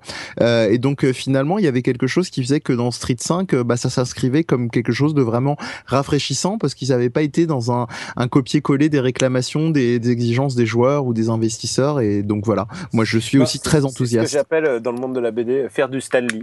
C'est-à-dire, euh, euh, il faut leur donner euh, ce qu'ils euh, ce qu'ils n'imaginent pas, euh, ce qu'ils Qu'ils n'imaginent veulent. veulent. Ouais, c'est exactement ça. Bah, c'est à vrai dire ce que tu disais au, au début euh, de ton intervention, euh, Daniel. euh, À mon sens, est assez en, en accord avec la ligne directrice de- du développement de Street Fighter V, à savoir que euh, il y a énormément de gens qui ont euh, été très fans de jeux de combat dans les années euh, 90 et début 2000, euh, sans aller jusqu'au jusqu'au titre un petit peu obscur que tu évoquais euh, ensuite et que moi je connais bien, j'ai vécu au Japon pendant un moment, donc euh, j'ai aussi eu droit à ce genre de de de, de Ah ouais, passade t'as t'as vécu amoureuse. au Japon. je Oui, oui, oui, j'y ai vécu euh, presque 4 ans.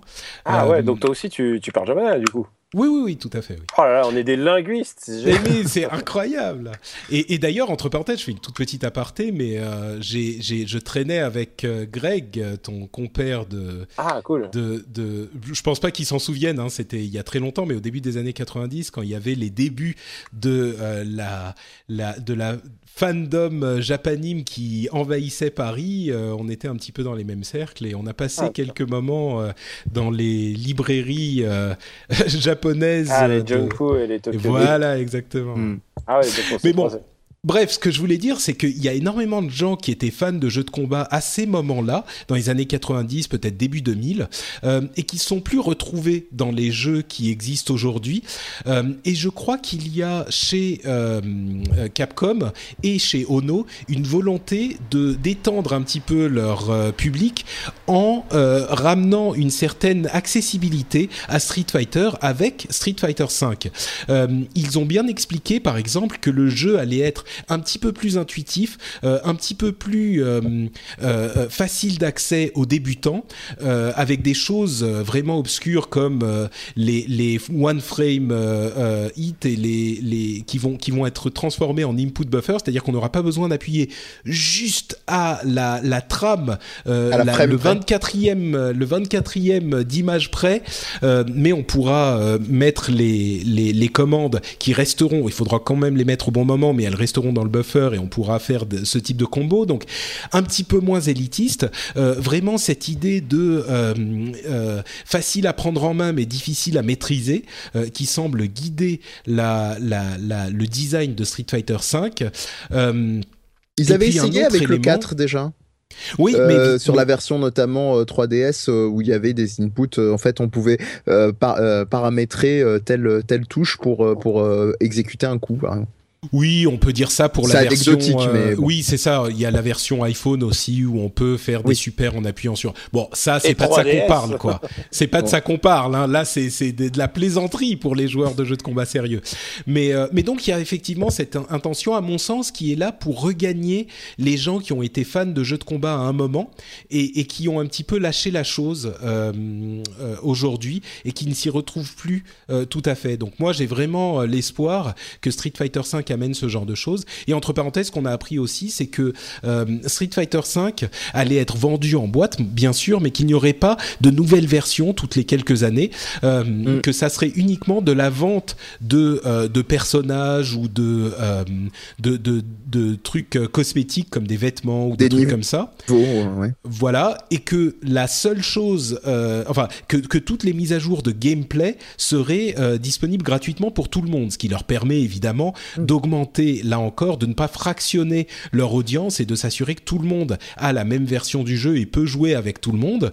Euh, euh Peut-être ils ont également ils ont également annoncé que euh, toutes les tous les personnages, euh, peut-être pas toutes les les tous les, les, costumes et ce genre de choses, les trucs cosmétiques, mais en tout cas tous les personnages seraient disponibles avec une monnaie qui que l'on pouvait gagner en jeu. Mm. Donc, euh, je pense que ça, sera, ça demandera un certain investissement personnel, mais en tout cas, les gens qui jouent beaucoup n'auront pas besoin de payer pour débloquer les nouveaux personnages qui seront ajoutés euh, au-delà des 16 euh, de base au cours des années à venir. Ah, et vous parliez de, de concept d'initié japonais ou nipponophile, c'est un peu le mégaton, on va dire, comme on disait à l'époque sur chez Capcom, c'est l'annonce d'un déblocage gratuit de, de, de, des personnages. Moi, j'ai même compris dans l'annonce de Capcom que c'était l'ensemble des éléments, euh, c'est-à-dire euh, même les éléments, comme tu disais, Patrick, euh, cosmétiques, à savoir les costumes ou, le, ou les stages, qui seraient débloquables en fonction du, du temps passé sur le jeu ou peut-être de certains, certains, certaines épreuves à, à, faire pour débloquer. En tout cas, moi, j'ai pas l'impression. J'attends de voir, hein, parce que s'il y a les personnages, c'est déjà pas mal. J'aime bien les trucs en pack déjà tout fait. Moi, oui, mais le problème, c'est que le problème, c'est que ça fractionne l'audience euh, du, du, du, du, jeu. Euh, là, il y aura toutes les, les mises à jour de gameplay sont disponibles gratuitement. Ça sera comme, euh, je sais pas, un MMO ou un MOBA ou n'importe quel mm. jeu euh, vendu comme un service ici. On se retrouve près d'un modèle un petit peu free-to-play. Et je suis convaincu que des gens comme nous, qui ne passent pas leur vie sur les, ce, les jeux de combat, devront payer parce que ça coûtera trop cher d'acheter tous les personnages. Mais les gens qui sont vraiment vraiment euh, à fond sur le jeu euh, pourront certainement euh, acquérir au moins une bonne partie des personnages sans devoir débourser un sou. Bah, bah typiquement, tu vois, je, je, te contredis parce que euh, je suis d'accord que je ne passe pas autant de temps qu'une personne qui va faire un Evo ou, euh, ou un autre tournoi euh, de, de jeux de baston, mais je, moi, j'ai une tendance à ne pas payer pour les DLC sauf si j'estime qu'ils ont vraiment un apport parce que tout ce qui est DLC cosmétique et consorts, c'est vraiment pas pour moi. Est-ce que, est que, tu as acheté Ryu sur Smash Bros? Non, non, non, non, pas du ah, tout. Je ne l'achèterai pas. Euh, pour donner un ordre d'idée, je crois que un des seuls DLC que j'ai dû acheter, c'était euh, c'était les, euh, les GTA à l'époque, donc le Ballad of Gay Tony et le et le Lost of Them et Endem, qui pour moi étaient euh, limite des jeux en, tant que tels. Bref, tout ça pour dire que euh, je pense que ça peut être intéressant, mais même tu parlais justement de d'harmoniser un petit peu tout ça, Patrick, au sens de bah voilà, c'est-à-dire que tout le monde sera entre guillemets sur un pied d'égalité, l'accessibilité sera plus rapide pour ceux qui voudront payer à la caisse mais ça incitera peut-être certains qui n'auraient pas voulu passer autant de temps euh, euh, sur le jeu à le faire justement en sachant que à la clé on peut. Euh, et je pense que c'est la manière peut-être la plus intelligente de, de fédérer sur surtout sur un jeu de baston qui est un truc au long cours. Et, et je rajouterais même que ça enlèvera cette fameuse frustration de ceux qui, comme moi, ne veulent jamais dépenser des derniers pour des DLC qui jugent limite être une escroquerie, bah de pas avoir ces fameuses cases vides quand on joue online face à ceux qui ont déjà acheter tous les autres joueurs. Voilà. Oui, bah c'est vrai que ça donne la possibilité aussi aux gens, euh, s'ils le souhaitent, euh, de passer du temps pour euh, acquérir les, mm. les, les, personnages supplémentaires sans payer, ce qui n'était pas possible aujourd'hui. Ouais. donc le, voilà. Le seul, le seul, DLC que j'achèterais, moi, c'est le DLC de Bloodborne. Moi. Je... Ah, d'accord. ah oui, mais là aussi, c'est pareil. J'ai acheté celui de Dark Souls. Là, on est sur des DLC de qualité. ah non, mais il y a du travail à chaque fois. Ah oui. Euh, bon, euh, une autre euh, petite mention rapide pour dire que Street Fighter 4 PS4 est enfin en état d'être utilisé dans les compétitions. Ouais. donc il sera utilisé. C'est la version définitive, finale et certaine pour les Capcom Pro Tour et pour tous les tournois à venir. donc le partenariat Capcom Sony est désormais entier. Euh, on va passer rapidement parce qu'on a passé beaucoup de temps sur euh, Monsieur Iwata et l'Evo 2015. Euh, rapidement, il y avait le panel Tekken 7 où il n'y a pas eu beaucoup d'informations, mais Katsuhiro Harada a dit une chose qui m'a paru assez intéressante. Il mentionnait l'idée que les, il y avait souvent des personnages qui étaient en fait des variations sur des personnages existants et on le ou des personnages qui revenaient et on a tendance à penser parfois que euh, ça peut être parce que les ils sont paresseux et ils n'ont pas envie de faire de nouveaux euh, personnages. Ce qu'il disait c'est que euh, en fait souvent quand il y a trop de nouveaux personnages ils sont pas très populaires et surtout les gens sont déroutés et ils n'arrivent pas à apprendre ces nouveaux personnages. Donc il est plus facile parfois d'inclure une partie de personnages qui rappellent euh, des anciens ou simplement qui sont des retours d'anciens et que les gens sont plus à l'aise ça, ça rend les jeux plus faciles à prendre en main. J'ai trouvé ça assez intéressant Ouais, quand alors du coup, du coup, c'est c'est un génocide sur la famille de Kazuma et de. et de- et de- Non, je veux dire, à chaque fois, il revient du volcan. Kazuya oui. Euh, Mais- à ch- à chaque fois, ils, Il sont meurt jamais, oui, Ils sont tellement morts de Mais- ils reviennent en version débile. Enfin, c'est débile, c'est débile. Et c'est pour ça. Alors, je sais pas, euh, vous vous situez pour Tekken, mais moi, je joue à Tekken uniquement pour l'histoire. Je Bah, suis fan du mode story. Euh, c'est vraiment des histoires c'est débilissimes. tellement ridicule bon Street Et- Fighter c'est pas Et tellement non, mieux, non, non, hein, mais vraiment, euh, Tekken, on atteint un niveau du summum de la, de la bêtise, mais c'est de la jouent. bêtise tellement réjouissante. Ah, parce C'est qu'il y a vrai. quand même, c'est quand même un panda, il y a, il y a un homme arbre, enfin, il y a des trucs absolument débiles. Il y a, Il y a des rappeurs, des, des raptors boxeurs. il y a des Oui. raptors. Enfin, oui, il y a non pas des raptors ah si c'est vrai qu'il y avait un raptor je Si, pensais au Alex. kangourou ah, Il oui y a un putain de non non mais Alex c'est un kangourou Ah oui, pardon, oui, c'est vrai, je sais plus Oui, comment oui. s'appelle le raptor. Ouais. le raptor tu confonds avec Killer Instinct Non, non, non, il y a un raptor, c'est la version Ah. alternative d'Alex qui est oh là là Non mais et, du coup, du coup, le jeu n'a aucun sens en mode story. Et en plus, j'adore cette espèce d'union linguistique qui fait qu'il y a un Coréen qui parle en coréen. Et puis derrière, il y a- bah, il y a le japonais qui lui répond en japonais. Et derrière, il y a l'anglais qui parle, qui répond en anglais. Mais comme si de rien n'était. Putain, Mais qu'est-ce que c'est, qu'est-ce que c'est bien. C'est le sponsor officiel de l'espéranto, Tekken, en fait. Ah non, non, mais, euh, il parle- Mais- il- tu sais, c'est comme Sense8 sur euh, Netflix, quoi. Ils Oui. parlent le même langage. Ça, j'ai pas vu pas de spoil j'ai pas vu Non, Ah, non, non, non, mais- pas sûr, pas de spoil. Mais pour, euh, pour, euh, par rapport à ta news, euh, je, je pense que la- la- le- cette, euh, ce que lançait Arada là, c'est dans le sens où euh, son jeu est quand même aussi un roster énorme. C'est-à-dire que quand tu prends euh, des jeux de baston qui ont beaucoup moins de personnages, la question se pose un petit peu moins. Là, on arrive quand même à une pléiade complètement folle de personnages de Tekken en Tekken, mais ça n'empêche pas globalement, euh, moi je trouve que Arada est vraiment euh, dans les devs euh, jeux de baston la personne avec les, les analyses et les remarques sur leur propre jeu et l'univers du jeu de baston les plus intelligentes qui soient. Voilà. En Moi, tout cas, il y y a- y un kangourou, moi j'y suis. voilà. Et- mais euh, il y, a, il y a une grosse base de données justement d'interviews sur le site de Bagro Point euh, qui doit être encore dispo et c'est un type qui qui est assez intéressant dans ce qu'il dit là où par exemple un Ono peut être très intéressant mais il est souvent en train d'alterner entre ça et son côté un peu foufou d'animateur. Euh, Ono Voilà. pas, est pas autant technicien qu'Arada. Ono, Oui. euh, oui, c'est un oui. producteur, alors qu'Arada, c'est vraiment, quand tu le vois, Ouais. euh, c'est vraiment un gamer et euh, il est tellement fondu de ce qu'il fait. euh, Ouais, c'est vrai. c'est c'est assez impressionnant. Les fois où j'ai rencontré, il est, il est très rigolo. Il est très rigolo à interviewer. Bon, euh, allez, la dernière petite news, c'est le fait que Jamie Lee Curtis, euh, que, qui est une actrice que les plus anciens Ah, qui euh, est connaîtront. l'actrice. Ah, vraiment, ah, à ce non, point-là? Ah bah non, mais Jamie Lee Curtis, tu peux pas tester. Elle est tellement, Ah, D'accord. Donc on peut pas tester. Elle est tellement incroyable, Jamie Lee Curtis. euh, Je suis fan de Jamie Lee Ah Curtis. mais je suis d'accord, moi j'aime beaucoup. Euh, et donc elle était en fait à l'Evo euh, en, en cosplay de, de Vega de Street Fighter. Euh, elle a expliqué que sa famille et elle étaient des grands fans de jeux de combat et donc pour célébrer la, la fin des études de son fils qui lui était venu en DJ et il y avait aussi une Makoto et son mari étaient en Boskonovitch de Tekken pour ceux qui s'en souviennent. Euh, ils étaient tous venus en, en cosplay. C'était assez magnifique. Euh, donc juste pour dire, voilà, elle a tweeté ça et elle était en Vega pour avoir le masque pour qu'on ne la reconnaisse pas dans les dans les allées de l'Evo.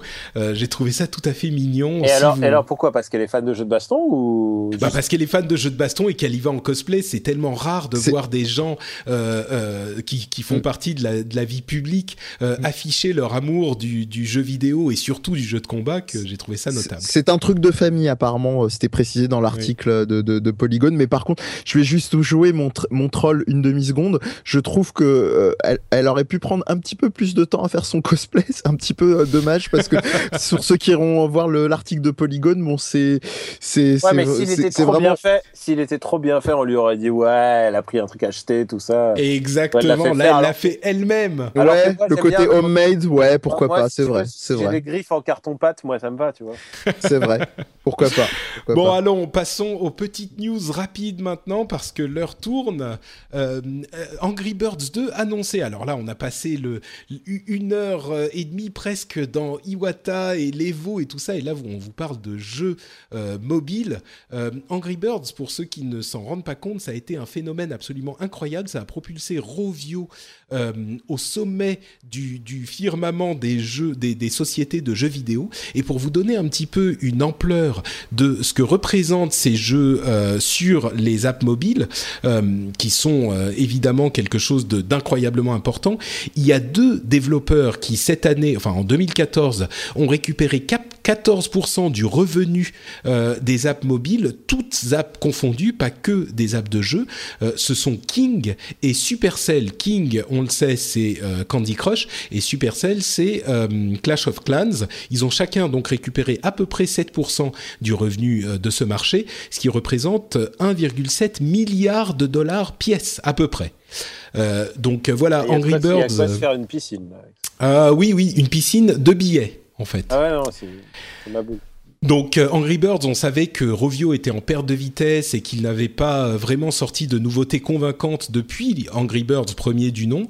Euh, ils, ils, nageaient sur leurs dollars euh, qu'ils avaient déjà acquis. Bon, ils continuent à faire beaucoup d'argent, mais Angry Birds 2, ça pourrait être intéressant. On sait que le licensing et le merchandising d'Angry Birds s'est retrouvé absolument partout en, en trois ans.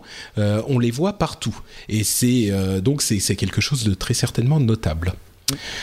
Euh, oui, Mehdi? Oui, j'allais juste dire, je sais pas si tu allais revenir aussi sur la, la répartition justement du domaine mobile. Euh, il euh, y a eu une news euh, là-dessus euh, sur le. Oh, c'est pas forcément la peine, peut-être très rapidement. Mais... Très rapidement, dans le sens que 14% donc des revenus des, des, applications mobiles se séparaient justement entre King et Supercell dont tu parlais il y a quelques instants. Et, et je, je, re, je re, refais remonter ça parce qu'il y a un détail qui m'a qui m'a vachement intéressé, c'est qu'à la fin de, le, de la news en question, il y a eu un, un commentaire et je trouve que c'est un commentaire qui qui pourrait passer de manière très discrète, mais qui précise que la grosse différence, c'est que King euh, euh, autorise en fait les, sites de porno à rediriger son leur trafic vers des, euh, pages de, téléchargement d'applications. Donc en gros, il explique peut-être que le, gros du fonctionnement justement chez, chez King est peut-être aussi dû à cet élément-là. Et je trouve que c'était assez intéressant et fin comme comme c'est des, des, petites analyses, je trouve, qui sont passent un peu à la trappe souvent. Et quand on sait ce que représente justement l'industrie du porno, le fait d'avoir sur des bandeaux, j'imagine, euh, un lien vers, vers, un, vers un jeu vidéo, bah, ça peut aussi être facteur de vente. Voilà, c'était juste. C'est un grand facteur pour le développement du jeu vidéo, pour sa reconnaissance. Euh, non, non, non, non, je, je parle non, pas non, de reconnaissance. Ça, ça, Je- ça me moquait, mais c'est c'est vraiment le genre. Wow. Bah, c'est Bah, sûr que Après, le- après, on le- va pas le- partir euh, sur le débat entre guillemets euh, dénigrant euh, nécessairement du mais porno, moi, ça, mais ça me donne une envie, c'est d'aller sur des sites porno pour vérifier là. Mais- bah écoute, si ton âme journalistique t'y pousse, y a pas de souci. Mais mais c'était juste pour dire que c'était les, les éléments qui souvent sont justement passés à la trappe dans les articles sous forme de bien-pensance. Mais c'est, je pense que c'est, ça doit être une réalité, un truc à creuser quoi. Voilà. Bah, de toute façon, le, le monde des apps, euh, des, des apps de jeux euh, est, est assez euh, différent finalement pour ces, ces grosses sommes-là du monde des, des jeux vidéo traditionnels, on va dire, en, Hmm. en ce sens et en d'autres. Euh, Batman, il y a une nouvelle selon laquelle le jeu ne sera pas totalement fini avant le mois de septembre sur moi, PC. Moi, je l'ai fini sur PS4, donc tout va Euh, bien. Oui, bah pareil, pareil. On va en parler dans un instant. Euh, le, le- donc, il sera pas disponible si vous l'attendez sur PC. Ça sera pas avant le mois de septembre euh, qu'il reviendra en fait à la vente. Par contre, il y aura un patch en août à un moment qui corrigera une partie des problèmes qui, qui existent encore sur le jeu PC PC. Mais bon, si vous l'attendez sur PC, ça sera pas avant septembre. Je profite de cette news pour reparler effectivement de Batman que j'ai moi aussi fini. Euh, comme rarement je finis un jeu, j'ai pas fait toutes les les mini euh, énigmes euh, du Riddler, euh, mais j'ai fait tout le reste. J'en suis à 96,1%. Je Oui, ne comme- fais comme- jamais, Comme jamais à peu près tout tout ça. le monde, hein, en fait. Ouais, Parce que tout le monde est arrivé jusqu'à 96 et tout le monde a fait Ouais, putain, allez vous faire foutre avec vos, ça vos. Riddler là. Parce que c'est vraiment, c'est n'importe quoi. Parce que vraiment, si tu as fini même à 96% de jeu, euh, il te manque encore 200 trucs du Riddler, C'est ça, techniquement. Mais C'est bon, bon, horrible. franchement, ça, ça apporte pas grand chose. Moi, je suis allé voir la, la vraie fin entre guillemets sur Mm. le sur YouTube, mais euh, au-delà de ça, J'ai l'impression euh, de voir pour du moi, Nolan. c'est- hein, Mais, le- mais sinon, euh, petit détail cosmétique, le, le Riddler, euh, de ce que j'ai pu voir, ressemble énormément euh, à euh, exactement à Jamie de Fred et Jamie de C'est pas sorcier. Ça, ça, ça m'a été soufflé par Nio de, de, Ga- de Gaming Life. Est-ce que Tu étais peux- satisfait de la fin quand même? Euh, bah, euh, pardon, moi. Ouais. Oui, bah écoute, oui, moi j'ai Oui, beaucoup qu'on est là à dire nos Enfin, opinions, mais toi. Non, alors en fait, franchement, le- la fin, l'histoire. Bon, elle est franchement, c'est pas l'histoire du 1 quoi. Le Non, 1 mais euh, garde une histoire est- excellente. L'histoire est assez nulle même. je. Voilà, on est d'accord. L'histoire est un petit peu Le- idiote. Ce qui est Euh, intéressant, c'est le. C'est le gameplay, euh, la- Ah, la- le monde j'allais pas ouvert. dire ça, moi. Moi, c'est Ah, vraiment si. le fait que ce soit les tenants et les aboutissants. Alors, je, je m'excuse, je suis Batmanologue dans. D'accord. Alors ne je- pas, hein, Non, attention. non, je spoil pas. Mais par contre, euh, ce qui est intéressant, alors l'histoire est nulle, mais ce qui est intéressant, c'est la, la situation dans laquelle Batman est fourré, Oui, je suis d'accord. euh, qui est vraiment assez inédite et qui aurait ni pu, ni pu être faite en BD, ni pu être faite en film, alors que Nolan s'est quand même permis des gros trucs dans Batman Rise, dans Dark Knight Rise. Euh, thématiquement, ils vont très très loin. Et alors, c'est d'une noirceur, c'est d'une noirceur à... Je crois que j'ai ja- j'ai rarement vu quelque chose d'aussi noir dans le monde de Batman. C'est sûr. Et euh, bon, après, il y a toujours des choses qui m'ont dérangé. euh, évidemment, ils ont, ils ont fourré cette espèce de Batmobile euh, à la vraiment euh, à la pioche, quoi. Vraiment, ils y sont allés. Ouais, mais moi, elle me dérange pas, tu sais, au, au niveau. Alors. Pour ce qui est du, du de l'histoire, enfin plus que de l'histoire, de la réalisation, en fait, moi je la trouve proprement incroyable. Je trouve qu'ils auraient pu l'utiliser un petit peu plus. Euh, limite, ils auraient pas, ils ont pas assez exploité cette situation, j'ai trouvé.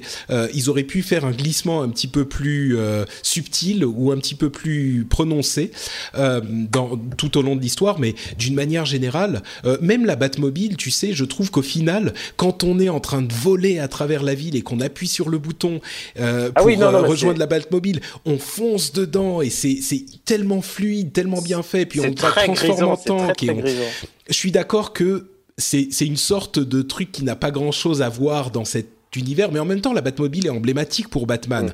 Le problème, c'est que il est impossible de faire une Batmobile dans un jeu vidéo, ou ça semble impossible de faire une Batmobile dans un jeu vidéo euh, et rester euh, en accord avec l'esprit de Batman qui ne tue personne, parce que Alors, forcément, tu veux rouler le- vite. c'est ça le gros- et- Et voilà, et, et on en parlait dans l'épisode précédent, Ouais, les drones qui n'ont pas de qui n'ont pas de, de conducteur, euh, les, les gens quand tu leur rentres dedans, tu les électrifies, enfin c'est Il, complètement il ridicule. suffirait, mais- il suffirait que le mec il comprenne le truc et qu'il mette un mec dans, dans, chaque, dans chaque drone et ça y est, Batman ne peut plus rien C'est ça, exactement. C'est Échec et mat, Batman. J'ai mis des gens. dans euh, le... le, le, concept. ridicule. Et en plus, euh, ils se sont dit, ils se sont dit putain, on prend exactement le même jeu et on fout une Batmobile avec des, avec des grosses mitrailleuses de l'artillerie lourde dessus. C'est très bizarre, mais en même temps, ça rentre dans l'esprit un peu débile de, de. Enfin, on avait déjà, on avait déjà le sentiment que dans Arkham City, euh, le, le truc s'effritait un peu. euh, dans le sens où le, le scénario était aussi débile dans Arkham City. Enfin, je sais pas si euh, on, a, on a le droit de spoiler un vieux jeu. Bon, sans- non, non, on n'a même pas besoin forcément d'en mais parler, je veux dire- mais je veux non, dire. mais c'est- juste pour dire un détail. C'est un mec qui a la thématique de Arkham City, c'est Batman qui est en train de mourir. Et le seul problème, c'est qu'il a un Lazarus Pit. Donc, vous savez, le Lazarus Pit, qui est le truc qui rend la vie et qui ré- régénère tout. Et, pourquoi il se jette pas dedans? Alors qu'il est juste à sa droite Il se dit non, non, je vais souffrir tout le. Oui, il y a plein de petites. euh, mais bon, euh, disons que au-delà de ça, moi j'ai trouvé celui-là euh, incroyablement réussi. Euh, il y a une, maîtrise du gameplay qui est invraisemblable. Euh, il y a, à vrai dire, j'ai réussi à définir, je crois, la raison pour laquelle le système de combat me plaît tellement. C'est que dans les autres jeux de combat, généralement, on a dans les autres jeux de ce type, si on parle de, je sais pas, au hasard God of War ou ce genre de choses, on a le, personnage qui va faire un grand mouvement avec une arme ou avec bon avec quelque chose et ça va faire une sorte de balayage général et les ennemis qui sont pris dans cette zone vont prendre des dégâts. Alors que là, dans Batman, on a chaque personne qu'on veut attaquer se prend son coup de poing. Et, et, chaque personne qui nous attaque nous tape et ça nous fait un effet. Il y a une sorte de d'imbriquement de tout ça qui fonctionne parfaitement bien dans le système de combat qui est là hein, depuis le, le, premier. Hein, mais... le système de combat qui est peut-être le truc le plus comics du, oui, euh, de toute cette vrai, histoire ouais. parce qu'il y a des, des petits points d'exclamation, il y a des trucs. Alors que ouais. le jeu est, est d'une et d'une non pas d'une violence mais plutôt d'un sérieux euh, d'un sérieux assez incroyable. Mm. D'ailleurs, si tu me permets d'ajouter si tu me permets d'ajouter un truc, il y a aussi un truc qui me dérange, qui me dérangeait énormément d'Arkham City et qui m'a un peu dérangé encore ici, c'est que c'est une putain de on a le droit de dire des gros mots, je sais même pas si Bah écoute, tu viens d'en dire un donc y a pas de souci. C'est une une putain de de fantasme alpha mâle horrible euh, ah mais complètement. Toutes les femmes sont en situation de danger ou sont victimes. euh... ah, en même temps, si avec Batman. Non non mais vraiment c'est absolument horrible. Euh, Catwoman elle est elle est victime tout le temps tout le temps. Elle porte une bombe sur le sur le coup alors que ça aurait très bien pu être Robin à sa place. Hein. Mais complètement oui. Porte, mais pareil Poison Ivy il faut la sauver tout le temps. Poison euh... Ivy il faut la première scène il faut la sauver c'est simple c'est oui. Euh, là, on, il faut sauver, euh, il faut sauver Barbara Gordon évidemment parce que Bien parce sûr. que c'est Barbara Gordon version version fauteuil handicapé. Non, vraiment, euh, je trouve qu'ils sont, c'est à chaque fois ils vont plus loin dans dans le, le, le, le, délire alpha mâle. Et moi j'aime bien aussi que les jeux Batman ça soit aussi jouable par des gamins. j'aime bien Brave and the Bold et les vieux jeux à la Batman basés sur le dessin animé le, de Bruce Timm. C'est que ils étaient très accessibles là euh, si j'avais un, je peux pas faire jouer à mon petit neveu ce genre de truc quoi. C'est vraiment bah, super bien. On, sais... par, on, parle d'un monde où le, le pingouin, il a quand même un tesson de bouteille à la place du monocle quoi.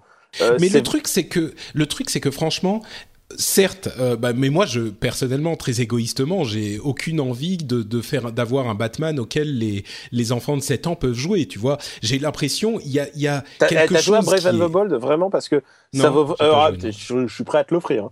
Ah Brave bah, and the Bold non, sur Wii, il y en a un sur Wii et un sur sur DS.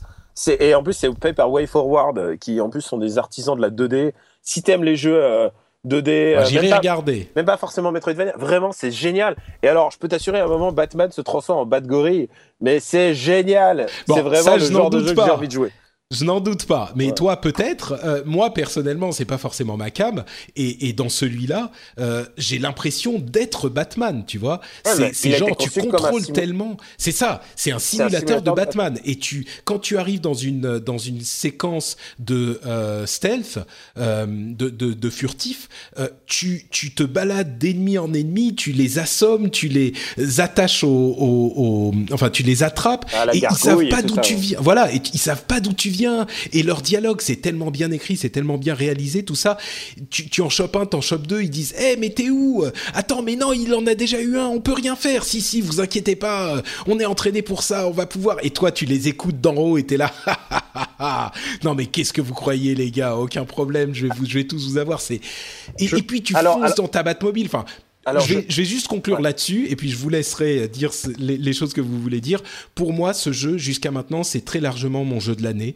Il est incroyable. Je le recommanderais à absolument tout le monde. Euh, si vous vous dites, mais c'est jamais j'aimerais un jeu comme ça, n'y allez pas. Mais sinon, euh, alors, ce qui est compliqué, c'est est-ce qu'on commence par le Arkham City, enfin, pardon, Arkham Asylum, ou euh, directement celui-là?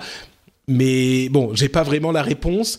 Mais par contre, celui-là, pour moi, c'est le jeu de l'année. Quoi. Alors, euh, alors, tu disais des dialogues, je rebondis là-dessus. Euh, euh, tu joues, j'espère, comme moi en VO. Ah, bien sûr, évidemment. Non, mais, ils ont un peu atténué le côté un peu horrible de Arkham City, qui était vraiment, il traitait, il traitait de bitch tous les 4 secondes. Catwoman, c'était horrible. Il y avait les, les, détenus qui se parlaient entre eux et qui vraiment, c'était vraiment cracra.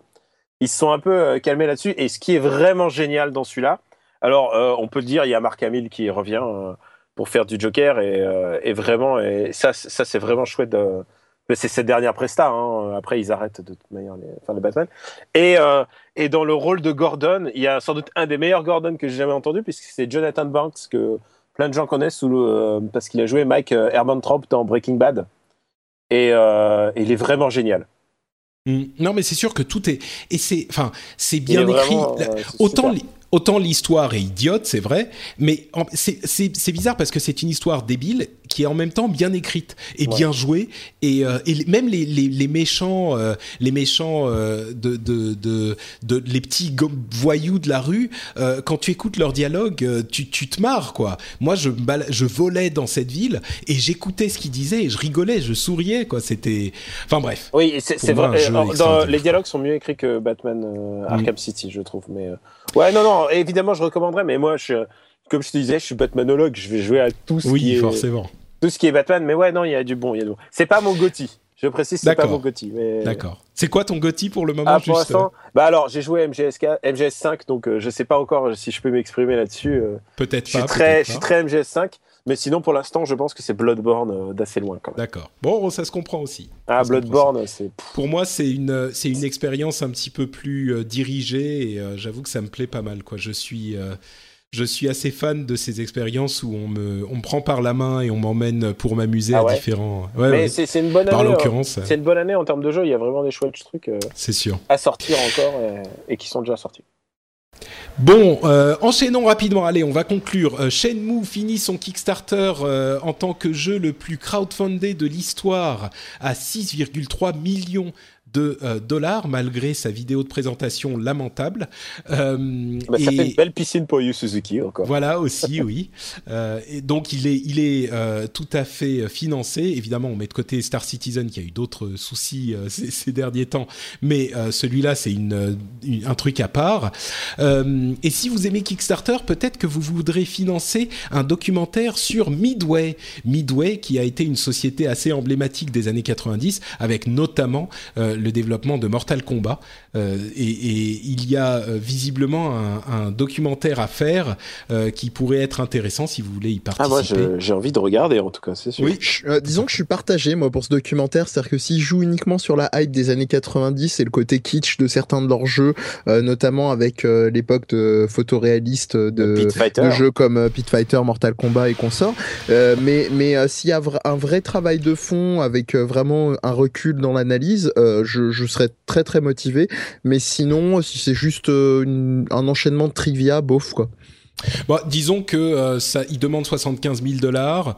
Waouh C'est, c'est, et, et c'est déjà en cours et c'est un ancien de Midway, euh, si je ne m'abuse, qui veut faire le truc. Oui, donc oui. je pense qu'on aura un petit peu de, de d'insider info. Donc euh, Après, Insider Info exclut pas de que ça soit que le traitement soit très mauvais. C'est ça le C'est malheureusement. sûr, c'est sûr. temps, moi j'ai vu le, le commentaire des fans de Mon Petit Poney fait par les fans de Mon Petit et par les doubleurs de Mon Petit Poney. Tu peux être sûr qu'il n'y avait pas le moindre opinion critique. C'était genre, ils étaient à fond dedans avec des cœurs partout et du rose. là, je suis pas sûr. Hein, là, je suis Ah, pas sûr que les ça soit bronies, ça. les à fond les ballons. Je- euh, En tout cas, moi, je, ouais. Juste pour compléter ce que tu disais sur euh, le Kickstarter de Shenmue 3, Patrick, c'est ce qui est intéressant, c'est que dans euh, un article, en tout cas en off, que tu m'avais suggéré justement dessus, euh, on, on voit vraiment, je suis pas un analyste économique foufou, mais euh, qu'il y a une, une démesure et une explosion entre les, les, les demandes, enfin les paliers demandés par euh, par les personnes qui lancent un Kickstarter et euh, les euh, les paliers euh, finaux en fait.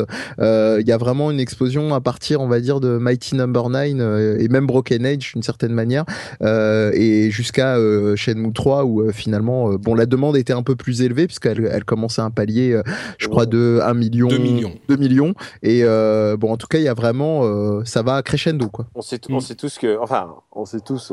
Euh, 2 Que millions, Shen- ça suffit Shen- pas à Shenmue- financer un jeu. Shenmue n'avait pas besoin de, de, de crowdfunding, mais il avait surtout besoin d'un éditeur et un éditeur qui mette de l'argent. Et c'est, je, suis- je, suis dé- je suis un peu déçu- pas désolé, mais euh, euh, pour tous ces gens qui vont mettre qui ont mis autant d'argent personnel dans un. Enfin, moi, je suis pas très fan de crowdfunding pour les jeux vidéo. Je, je, j'ai toujours du mal à. Ouais, on en a beaucoup parlé dans l'émission, mais accepter, moi, je pars du principe qu'aujourd'hui, les gens savent de quoi, dans quoi ils mettent les Oui. pieds et que donc, euh, bon, si, si tout le monde est, est, sont- est des adultes consentants, si tu ouais, veux. mais il vaut euh, mieux donner son argent à des villages en Afrique, quoi, tu vois, à ce moment-là. bah, l'un n'empêche pas l'autre. d'idéal, tu vois. tu vois. L'un Ouais. n'empêche pas l'autre. Mais je pense que les comparaisons là, c'est- c'est c'est vraiment jouer des C'est- extrêmes. oui, Parce c'est un peu- prends, euh, Non, mais- dans, dans- dans le- pour rester vraiment exclusivement dans le domaine du jeu vidéo, il y a, il y a tout le travail d'accompagnement. Là, en l'occurrence, c'est c'est une personne qui s'appelle Cédric Bisquet de Shibuya International qui a accompagné le projet. Et par, je rejoins Patrick dans le sens où euh, euh, les gens savent dans quoi ils mettent. Et je crois qu'ils limite pour ce genre de projet-là, ils mettent plus dans le sentiment d'appartenance à un revival comme ça que qu'autre chose. Ouais, Il y a un petit côté j'y étais, c'est sûr. Et, Oui, euh, voilà. Et, euh, bah, et j'espère que ça se passera mieux que les jeux de Peter Molineux et tout ça. Wait and see. Bah, on verra bien. On verra bien. ah non, mais euh, je suis pas confiant dans, Shenmue, euh, Shenmue Ah, 3. mais moi non plus. hein. Moi non plus. Euh, je pense qu'il y a toute une vista euh, de Shenmue qui sera impossible de- d'avoir euh, une vista de l'époque qui fait que c'est un jeu.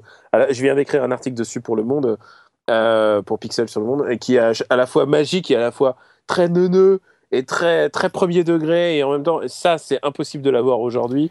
Et euh, j'aimerais bien qu'ils y arrivent, mais euh, Bah, c'est non, mais c'est jeu- sûr que. C'est une time capsule le jeu. Donc euh, l'idée c'est déjà à juste de l'époque, voir. il un- était déjà time capsule de lui-même. Oui, voilà. Donc, ça va être euh, une deuxième time C'est très très spécial. Non, mais c'est com- c'est hyper compliqué parce que les gens qui donnent, euh, comme souvent, enfin même encore plus que pour d'autres euh, d'autres jeux de ce type, enfin d'autres jeux nostalgie comme Mighty Number 9 ou euh, Bloodstained ou ces, ces Kickstarter là, là on, on donne pour un, un, un fantasme de ce qu'était Shenmue à l'époque, mais qu'on ne peut pas retrouver aujourd'hui parce que le jeu en open world a tellement euh, évolué, euh, il est impossible que, enfin impossible, on sait jamais, euh, c'est c'est toujours possible, mais a priori, je pense pas que les gens qui ont donné pour Shenmue vont être contents du produit qu'ils Non, vont obtenir au moi, je- final. ouais, si dans ces que- cas-là, moi je kickstarterais Sega hein, pour qu'ils nous fassent des jeux comme avant. hein. Ouais, oui, c'est ça. exa- mais c'est exactement le bon Non, exemple. pas Sega fait on peut des pas jeux. Kickstarter nos souvenirs, c'est ça le problème. Ouais, c'est-. Mais enfin on veut, bon, on veut en mieux même temps- rejouer aux jeux tels qu'ils étaient avant, quoi. En même temps, les contributeurs qui ont donné 6 millions de dollars, euh, c'est 70 000 personnes. Peut-être que ces 70 000 personnes, c'est pas énorme. Peut-être que ces gens-là seront contents d'avoir Shenmue 3 euh, parce qu'ils ils savent exactement à quoi s'attendre. C'est pas beaucoup de monde, donc. euh, Bon, Euh, allez euh, rapidement. Encore une fois, je le dis à chaque fois. euh, un- un- je compatis. Ça, ça devient c'est à nous là. Voilà. C'est Yves. Donc, Euh, en un mot, en un mot. Euh, euh, Randy Pitchford euh, qui nous a fait un petit, une petite présentation euh, où il a dit, il a parlé de, de beaucoup de choses euh, et, et c'est le, le, le président de cofondateur de pardon de Gearbox Software. Euh, il a parlé de beaucoup de choses. Je vais juste mentionner une petite euh, euh, phrase qu'il a qu'il a dit. Euh, il parlait du fait que quand les gens apprécient certaines choses, ils sont pas forcément aussi prompts à le partager entre guillemets que quand les gens détestent quelque chose. Il y a une sorte de d'envie quand on n'aime pas quelque chose, quand on déteste quelque chose, d'aller convaincre les autres de le détester aussi. Ce qui est pas aussi fort quand on aime bien quelque chose. C'est-à-dire qu'on aime bien quelque chose, on va l'apprécier dans son coin, on va peut-être dire à nos amis ah ouais c'est super cool, mais quand on déteste quelque chose, on va essayer de convaincre les gens qu'on déteste. Qui pourrait expliquer en fait cette sorte de, de différence, de dissonance qu'il y a entre euh, les gens, euh, enfin les, les gens qui aiment bien un truc et pourquoi on entend tellement les gens qui ne l'aiment pas. Est-ce qu'il y aurait presque une euh, une, euh, un impératif euh, d'évolution, de devoir convaincre les gens que quelque chose est pourri, euh, peut-être pour survivre quand on va vers un, un, un volcan euh, dangereux, on doit convaincre les gens que le volcan est, est dangereux et pourri, et ça se traduit dans notre vie quotidienne euh, par le fait de devoir convaincre les gens que tel ou tel jeu est plus pourri que tel autre. Je sais pas, mais j'ai trouvé ça intéressant. Ouais, la, formu- la formulation fait un peu euh, limite Calimero déjà, donc euh, je, Ouais, ça, bon, m'agace un petit quoi. peu. Ouais, même au-delà du personnage que je j'ai jamais, enfin que je connais mais que j'ai jamais plus suivi de ça. Et puis euh, je sais pas, il y a un côté un peu un peu genre euh, psychologie de comptoir, euh, de retourner le truc. euh, euh, Il y avait, il y a, il y a, y a comment dire, il y a hum, un, un chercheur en sciences sociales qui parle sur le net euh, pour pour justement faire de la formule de trolétariat, c'est-à-dire c'est un truc qui est tellement euh, qui est tellement qui s'appelle Antonio Casilli et c'est tellement admis aujourd'hui par euh, par vous et moi et la plupart des gens qui vont sur internet. Donc euh, je trouve assez curieux sa formulation en fait juste ça. D'accord, bon bah je fais plouf. Très bien. Euh, lui, oui. Toi, tu fais que la relayer. D'accord, ok. Bon, ça va alors, je me suis rassuré. Euh, la, le HoloLens de Microsoft, euh, Satya Nadella a déclaré que euh, le jeu viendrait plus tard. Donc tous ceux qui fantasmaient sur Minecraft en version HoloLens, moi, vous savez que je suis pas du tout convaincu par ce mirage. et ben, en tout cas, on n'aura pas la réponse tout de suite parce que le jeu viendra après les applications professionnelles du HoloLens. De toute façon, tu m'en as appris ça en son existence et moi que ce soit ça ou le ou même tout ce qui est euh, réalité virtuelle. Une grosse salutation à, à JK de ZUSD euh, qui, qui qui va avoir mal à son petit cœur euh, lorsque je vais dire ça, mais mais pff, ça me passe complètement au-dessus. Alors, moi, moi je suis, on est tous des gamers, on l'a bien compris, mais par exemple, ma, ma copine qui, elle, ne, ne joue pas du tout, elle, elle a été au contact du, euh, des jeux, là, surtout faits par Ubisoft, qui sont présentés en, en réalité virtuelle, et elle, elle est plutôt emballée. Et en fait, je crois que ça, ça s'adresse vraiment pas à nous, et je sais pas si ça explosera comme phénomène, je pense pas. Mais, euh, mais, mais par contre, son application sur les, euh, sur les, sur les trucs un peu fêtes, euh, pas fêtes foraines, mais tu vois, genre, euh, enfin, tu vois, la Cité des Sciences, c'est une, app- une application formelle dans ces endroits-là. euh, Je trouve que ça peut être, ça peut être le. Oui, une dimension crois- ludique euh, autre que euh, Ouais. appliquée aux jeux Mm. vidéo, mais Pas dans les musées parce que, parce qu'évidemment, si tu portes ton masque, tu vas casser toutes les statues en, te- en te cognant dedans. mais- Mais, mais même sans être, même sans être un, des, un joueur acharné, parce que l'adjectif gamer est un peu passe-partout, il y a beaucoup de gens qui, euh, qui ne le sont pas et qui n'ont pas apprécié le, le, le V- le VR en l'ayant testé. Ah oui, non, bien Moi sûr. je, mais- ouais, moi, moi, je crois plus au, au- à la réalité virtuelle qu'au HoloLens. Hein. Le HoloLens, j'y crois pas du tout. Mais bon, on verra, on aura la Ouais. réponse dans, Ouais, ouais. dans quelques temps. Euh, allez, à partir de l'année prochaine, en tout cas pour le pour la réalité virtuelle. Euh, et enfin, allez, dernière news, euh, le nom de Hideo Kojima a été retiré même de la version boîte de Metal Gear Solid 5. Euh, et là, ça, je suis sûr que ça fait un petit peu mal au cœur de gamers euh, de Kamui. Ah, bah, moi, évidemment. Parce Mais, que- mais j'ai une question à te poser du coup. Euh, j'ai, je crois que c'est. Guillaume sur, euh, sur Twitter qui m'a relayé cette euh, théorie selon laquelle ça serait peut-être Kojima qui lui-même demanderait à, à faire retirer le nom de Kojima Productions des boîtes parce qu'il voudrait lancer une... Un Kickstarter. une- Mais en Pardon. tout cas, sa boîte Kojima Productions de manière indépendante et que ça serait dans le deal en fait qu'il va euh, lancer une autre boîte de, de, de jeux vidéo euh, de manière indépendante et donc que euh, elle s'appellerait Kojima Productions. Est-ce que c'est crédible ou est-ce que c'est n'importe quoi? Alors, ça, je suis, je suis pas certain. Euh, de toute manière, il y a beaucoup de choses qui sont de l'ordre du fantasme dans cette histoire. parce que euh, nous, on n'a pas le fond de l'histoire. Euh, euh, J'ai parlé avec Konami il y a pas longtemps. euh, euh, bien sûr, ils, ils peuvent, ils peuvent rien dire. Et euh, je pense qu'il y a beaucoup de parts de fantasme. euh, mais ça s'est fait. euh, quoi qu'il arrive, je pense que ça s'est fait à la japonaise. Ça a pas dû être propre, c'est-à-dire euh, ça a dû être un peu sale, genre euh, bon bah c'est c'est à nous et puis voilà. Moi, c'est ma théorie, hein, je pense. Et, euh, je- et par contre, ce que je peux t'assurer, c'est que le jeu est vraiment un jeu Hideo Kojima. C'est vraiment exactement ce que tu peux t'imaginer que Kojima ferait si tu lui donnais la chance de faire un, un monde ouvert. Et euh, c'est vraiment très très impressionnant. C'est un super, c'est un jeu extraordinaire hein, pour ce que j'en ai joué. Et euh, y a alors moi, si j'ai si j'ai pas aimé Ground Zeroes, je l'ai trouvé trop. euh, Enfin, je sais pas, j'ai pas apprécié. Est-ce que j'ai des chances d'apprécier Phantom Pain Alors, ou c'est vraiment qu'est-ce que t'as euh, pas aimé Ground Zero Parce qu'il y y a- on peut dire plein de choses hein, sur Ground Zero, mais qu'est-ce que t'as pas aimé en fait dans Ground Zero Bah le jeu en fait. Le jeu, mais Euh, euh, t'as le- pas aimé le- Bon, bah, ça règle le la question. Non, mais le, par le exemple- gameplay, le gameplay super, euh, euh, trop, c'était trop laborieux. J'ai trouvé ça hyper laborieux. Ah Euh, J'ai euh, trouvé qu'il est, qu'il est resté à un niveau. Moi, j'avais pas joué à, à, à Metal Gear euh, Solid depuis, euh, pff, je sais pas, depuis le 1 euh, que j'avais adoré à l'époque. J'avais vraiment euh, euh, été hyper impressionné par le 1. C'était il y a 20 ans. Et, et le 2, j'ai été très déçu par l'aspect comics, euh, alors que Metal Gear Solid 1 était limite réaliste avec une histoire euh, euh, très fouillée de ces enfants terribles et cette surprise incroyable à la fin.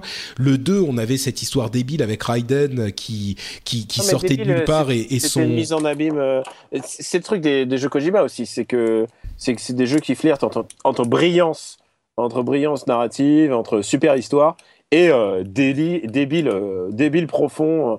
Proche du Et, pipi et puis caca. Kojima qui se, qui se, ouais, et puis lui qui se, enfin, qui s'é- qui s'érige une statue à lui-même, quoi. Euh, les, les quatre premiers noms au générique, c'est lui. Euh, Enfin, moi, je sais pas, j'ai du mal, quoi. Euh, j'ai, j'ai l'impression que c'est Kojima qui se fait. C'est, de la ma- masturbation vidéoludique, quoi. Ah, ça, ouais, ça, c'est ça vrai. concerne beaucoup de domaines quoi. en même temps. Ça Et concerne énormément de domaines dans le Ah, jeu je sais vidéo. pas, il y a, il y a très peu d'humilité dans le jeu, je trouve. C'est, vraiment. Ouais, euh, c'est un jeu complètement personnifié par, par ce mec. Euh, et en même temps, euh, et aussi par le, le cara designer. Je pense que le Shinkawa. cara designer, Shinkawa, qui est à la fois cara designer et mecha designer, il est aussi pour énormément dans le fait de la personnalisation du jeu. Mais euh, il y a tout un truc sur, euh, sur euh, le, le- le syndrome Kojima. Je, je- je pense que j'ai écrit un article dessus, là, justement, euh, à bas, euh, documenté sur ce qui s'est passé sur ses jeux précédents. C'est un mec qui met énormément de lui-même et c'est aussi normal qu'il en, qu'il en récolte les fruits, quoi. C'est euh, c'est clairement pas un, game designer euh, lambda. C'est un mec qui a toujours une vision de jeu, euh, qui doit affronter les, qui doit affronter parfois les, des, bah, choses qui le dépassent, comme bah, les conditions d'une entreprise, ce qui s'est passé à Konami, ou par exemple ce qui s'est passé avec euh, Revengeance, où à un moment ils ont compris qu'ils n'avaient pas le know-how pour faire un, jeu d'action, et là du coup ils ont ils sont adressés à ce qui se faisait de mieux en termes de euh, de designers de jeux d'action, à savoir Platinum. Euh, c'est vraiment, moi je pense, je pense honnêtement que c'est, c'est euh, peut-être c'est pas un génie parce que génie, génie le mot est trop fort, mais euh, c'est en tout cas un créateur, c'est un créateur qui a vraiment une vision affûtée de ce que c'est que pour nous les gamers, le, le mélange du jeu vidéo et du cinéma et euh, de son application concrète dans les jeux vidéo. Les moments où Metal Gear Solid 4 explose complètement parce que on, on- beaucoup de gens chient sur MGS4 parce que il y a beaucoup de films, il y a beaucoup de machins, mais quand il explose en termes de jeux vidéo, il est extraordinaire quoi. Et euh, et les moments d'explosion de en termes de jeu de MGS4, on les retrouve, on les re- on retrouve une énorme partie dans MGS5, sauf que c'est continu et c'est non-stop et c'est en plein Mm. Afghanistan, c'est génial. Enfin tout ce bon, que j'ai alors. En tout cas, il y a- Ah, il y, a deux choses par rapport à ce qui vient d'être dit. Je pense que, euh, évidemment, Patrick, si tu, si tu es parti du 1, euh, pas tant dans le côté, euh, tu vois, il faut être un joueur, entre guillemets, et avoir fait euh, tous les autres euh, sur la foulée, mais je pense que euh, la dimension déjà de caméra est extrêmement déstabilisante, même si on a fait les autres. C'est-à-dire que je trouve que c'est un des rares jeux où, à l'heure actuelle, la dimension d'open world, en tout cas en termes de caméra, n'est pas volée. Parce que ce qu'il faut savoir, c'est que les Metal Gear jusque-là étaient quand même avec des angles de caméra dans des lieux fermés. Sauf que là, tu es vraiment dans des dans des des, des, des open space, des open world où euh, du coup la caméra ça te déstabilise. Euh, moi, j'ai mis un temps fou et je pense pas être le seul à prendre en main le, le Grand Zeroes. Ça, c'est une chose. La deuxième chose, c'est euh, toujours ce, ce fait de déblatérer sur la notion d'un auteur, euh, son mérite ou ceci ou cela. Moi, je pense qu'il faut aussi se dire que euh, ça vient pas de nulle part. C'est-à-dire qu'il y a toujours un discours qui est relayé par les, journalistes ou par les joueurs eux-mêmes qui autorisent une personne à devenir une espèce de, de sommité. Et on sait qu'il y a une, fan, une fanbase monstrueuse et des journalistes qui derrière relaient un certain discours de Kojima. Et ce qui m'ennuie beaucoup, c'est que euh, bah, les créatifs, il y a un truc monolithique. Tu parlais de masturbation euh, intellectuelle pour euh, Kojima sur jeux Masturbation vidéoludique. vidéoludique, voilà. Euh, bah écoute, moi je pense que c'est tout simplement parce que c'est autorisé et que tout le monde s'extasie sur Ouais, Ouah, ce mais quand même, sur y a- sur cela. Et ça existe dans beaucoup d'autres domaines et que Non, non, très, bien sûr, très mais- peu de gens qui écrivent sur le jeu vidéo ou en parlent viennent dire oui, mais il y a aussi ces créas-là, etc. Et que un- et, et aussi de manière interne dans les boîtes de jeux vidéo, euh, on mentionne très peu les, jeux, les gens qui ont travaillé dessus au-delà euh, du game designer ou du directeur euh, du, du jeu. Et ça, c'est très problématique. Voilà. Oui, oui, non, mais on peut, on peut tout à fait être un, un designer et un créateur reconnu Oui. et pas choper la grosse tête. On peut être un artiste Oui, reconnu et pas choper la grosse tête. Mais bon, bref, à la Ah, limite, alors, ça c'est accessoire, hein, mais, euh, truc, mais que donc quand- tu dis que le. quand ouais. on rencontrait Kojima euh, il y a il y a 15 ans, euh, c'était pas connu du tout. Il sortait de Police Notes et tout. euh, il nous accueillait en tong, tu vois. Ouais. Et maintenant, maintenant, il a été starifié. euh, mais c'est aussi un des premiers noms que tu que le grand public a connu euh, en termes de créateurs de jeux vidéo. Et Oui, je parle Et- pas euh, de ouais. manière euh, tout blanc ou tout noir, mais je Ouais. suis juste en train de dire que euh, à l'heure actuelle, et ça fait, je dirais bien 5-10 bonnes années que ça dure, le, le phénomène amplifié de starification, ça, max, ça masque énormément euh, le, le fait que le jeu vidéo, de manière globale, est un travail euh, ensemble. On peut avoir des intentions d'auteur, mais la notion même d'auteur dans le jeu vidéo est vraiment à discuter, par exemple, contrairement au cinéma.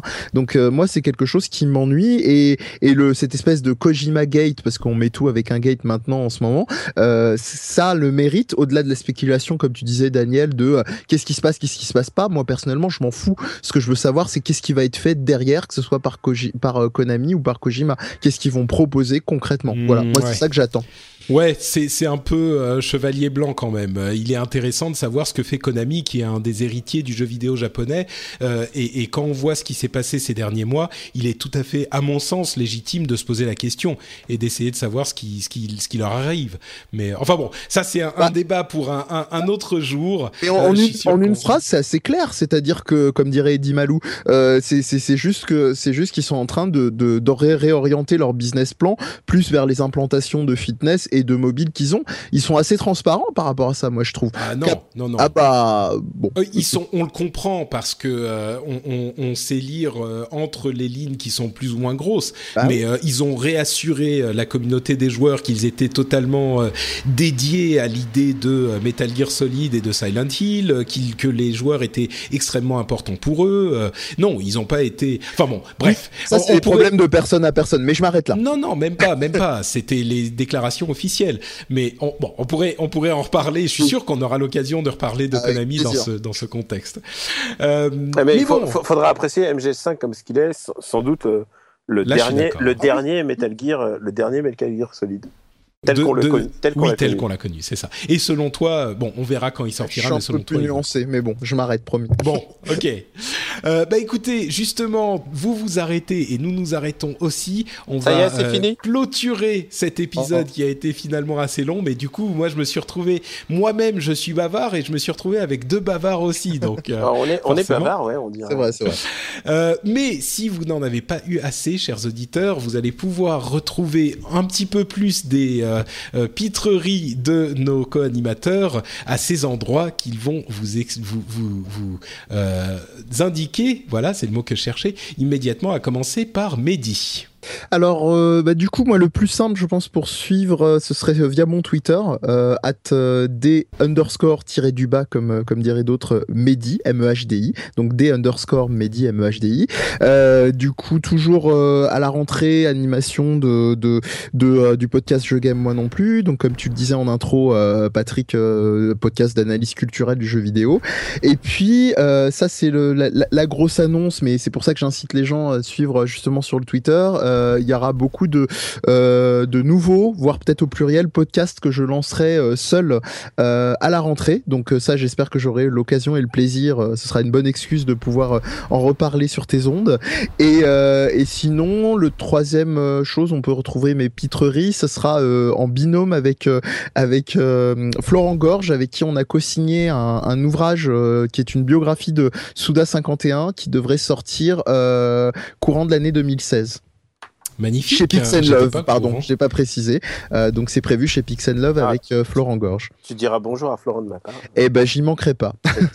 on s'adore avec Florent.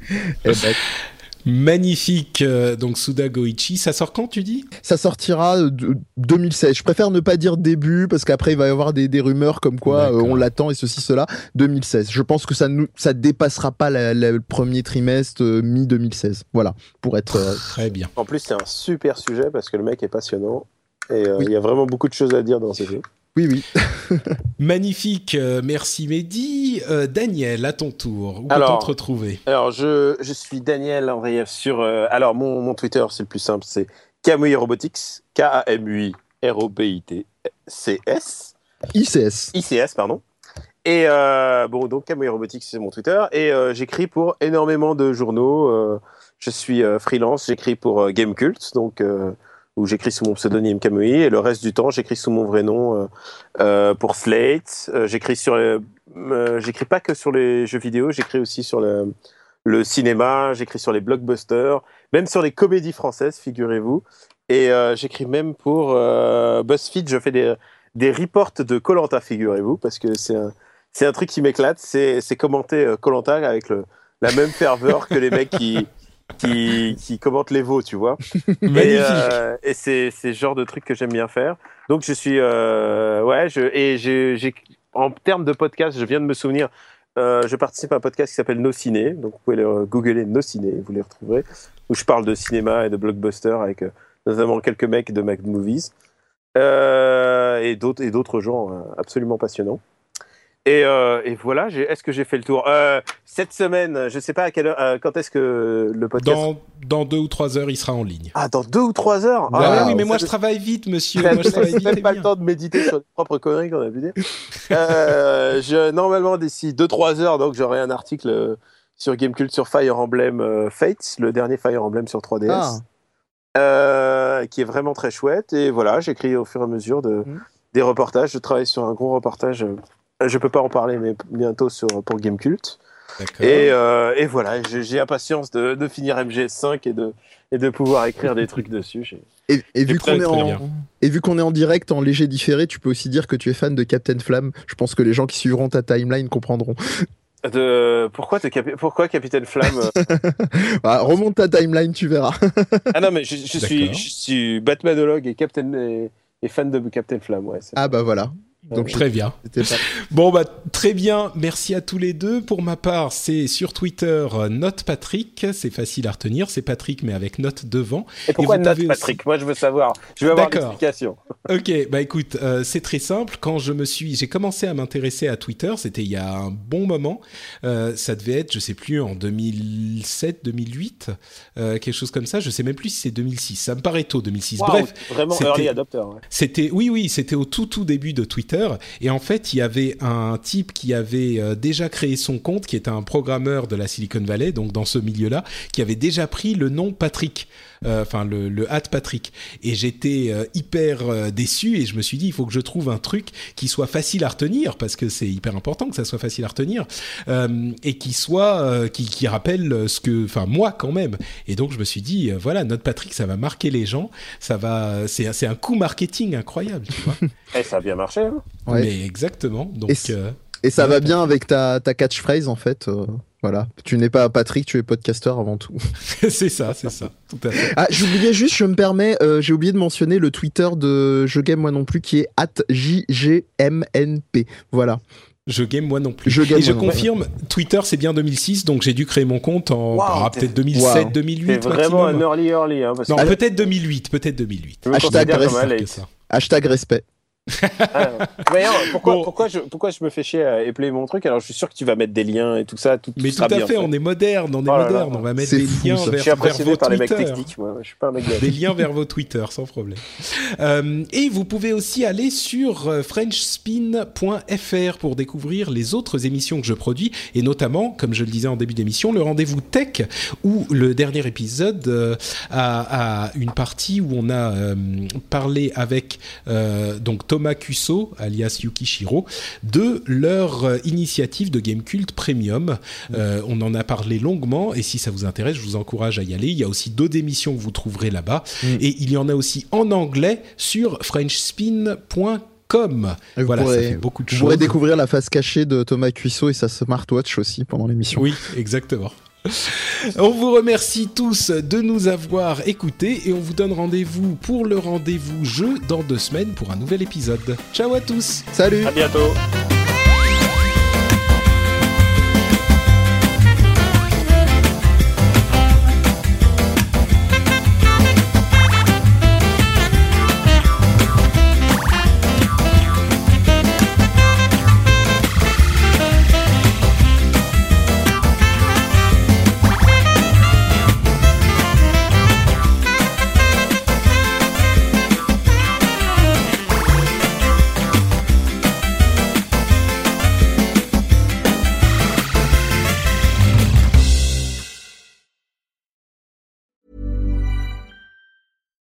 Hi, this is Bachelor Clues from Game of Roses, of course, and I want to talk about Club Med. Everybody knows Club Med has been the pioneer of the all inclusive resort since 1950, with almost 70 resorts worldwide, ranging from beachside destinations in the Caribbean and Mexico to exotic locations like the Maldives and Morocco, or even the mountain destinations like Japan and the European Alps. Dine on delicious gourmet cuisine, enjoy more than 20 activities, and make memories with your family. For more information, visit clubmed.us or call 1 800 Club Med or your travel advisor.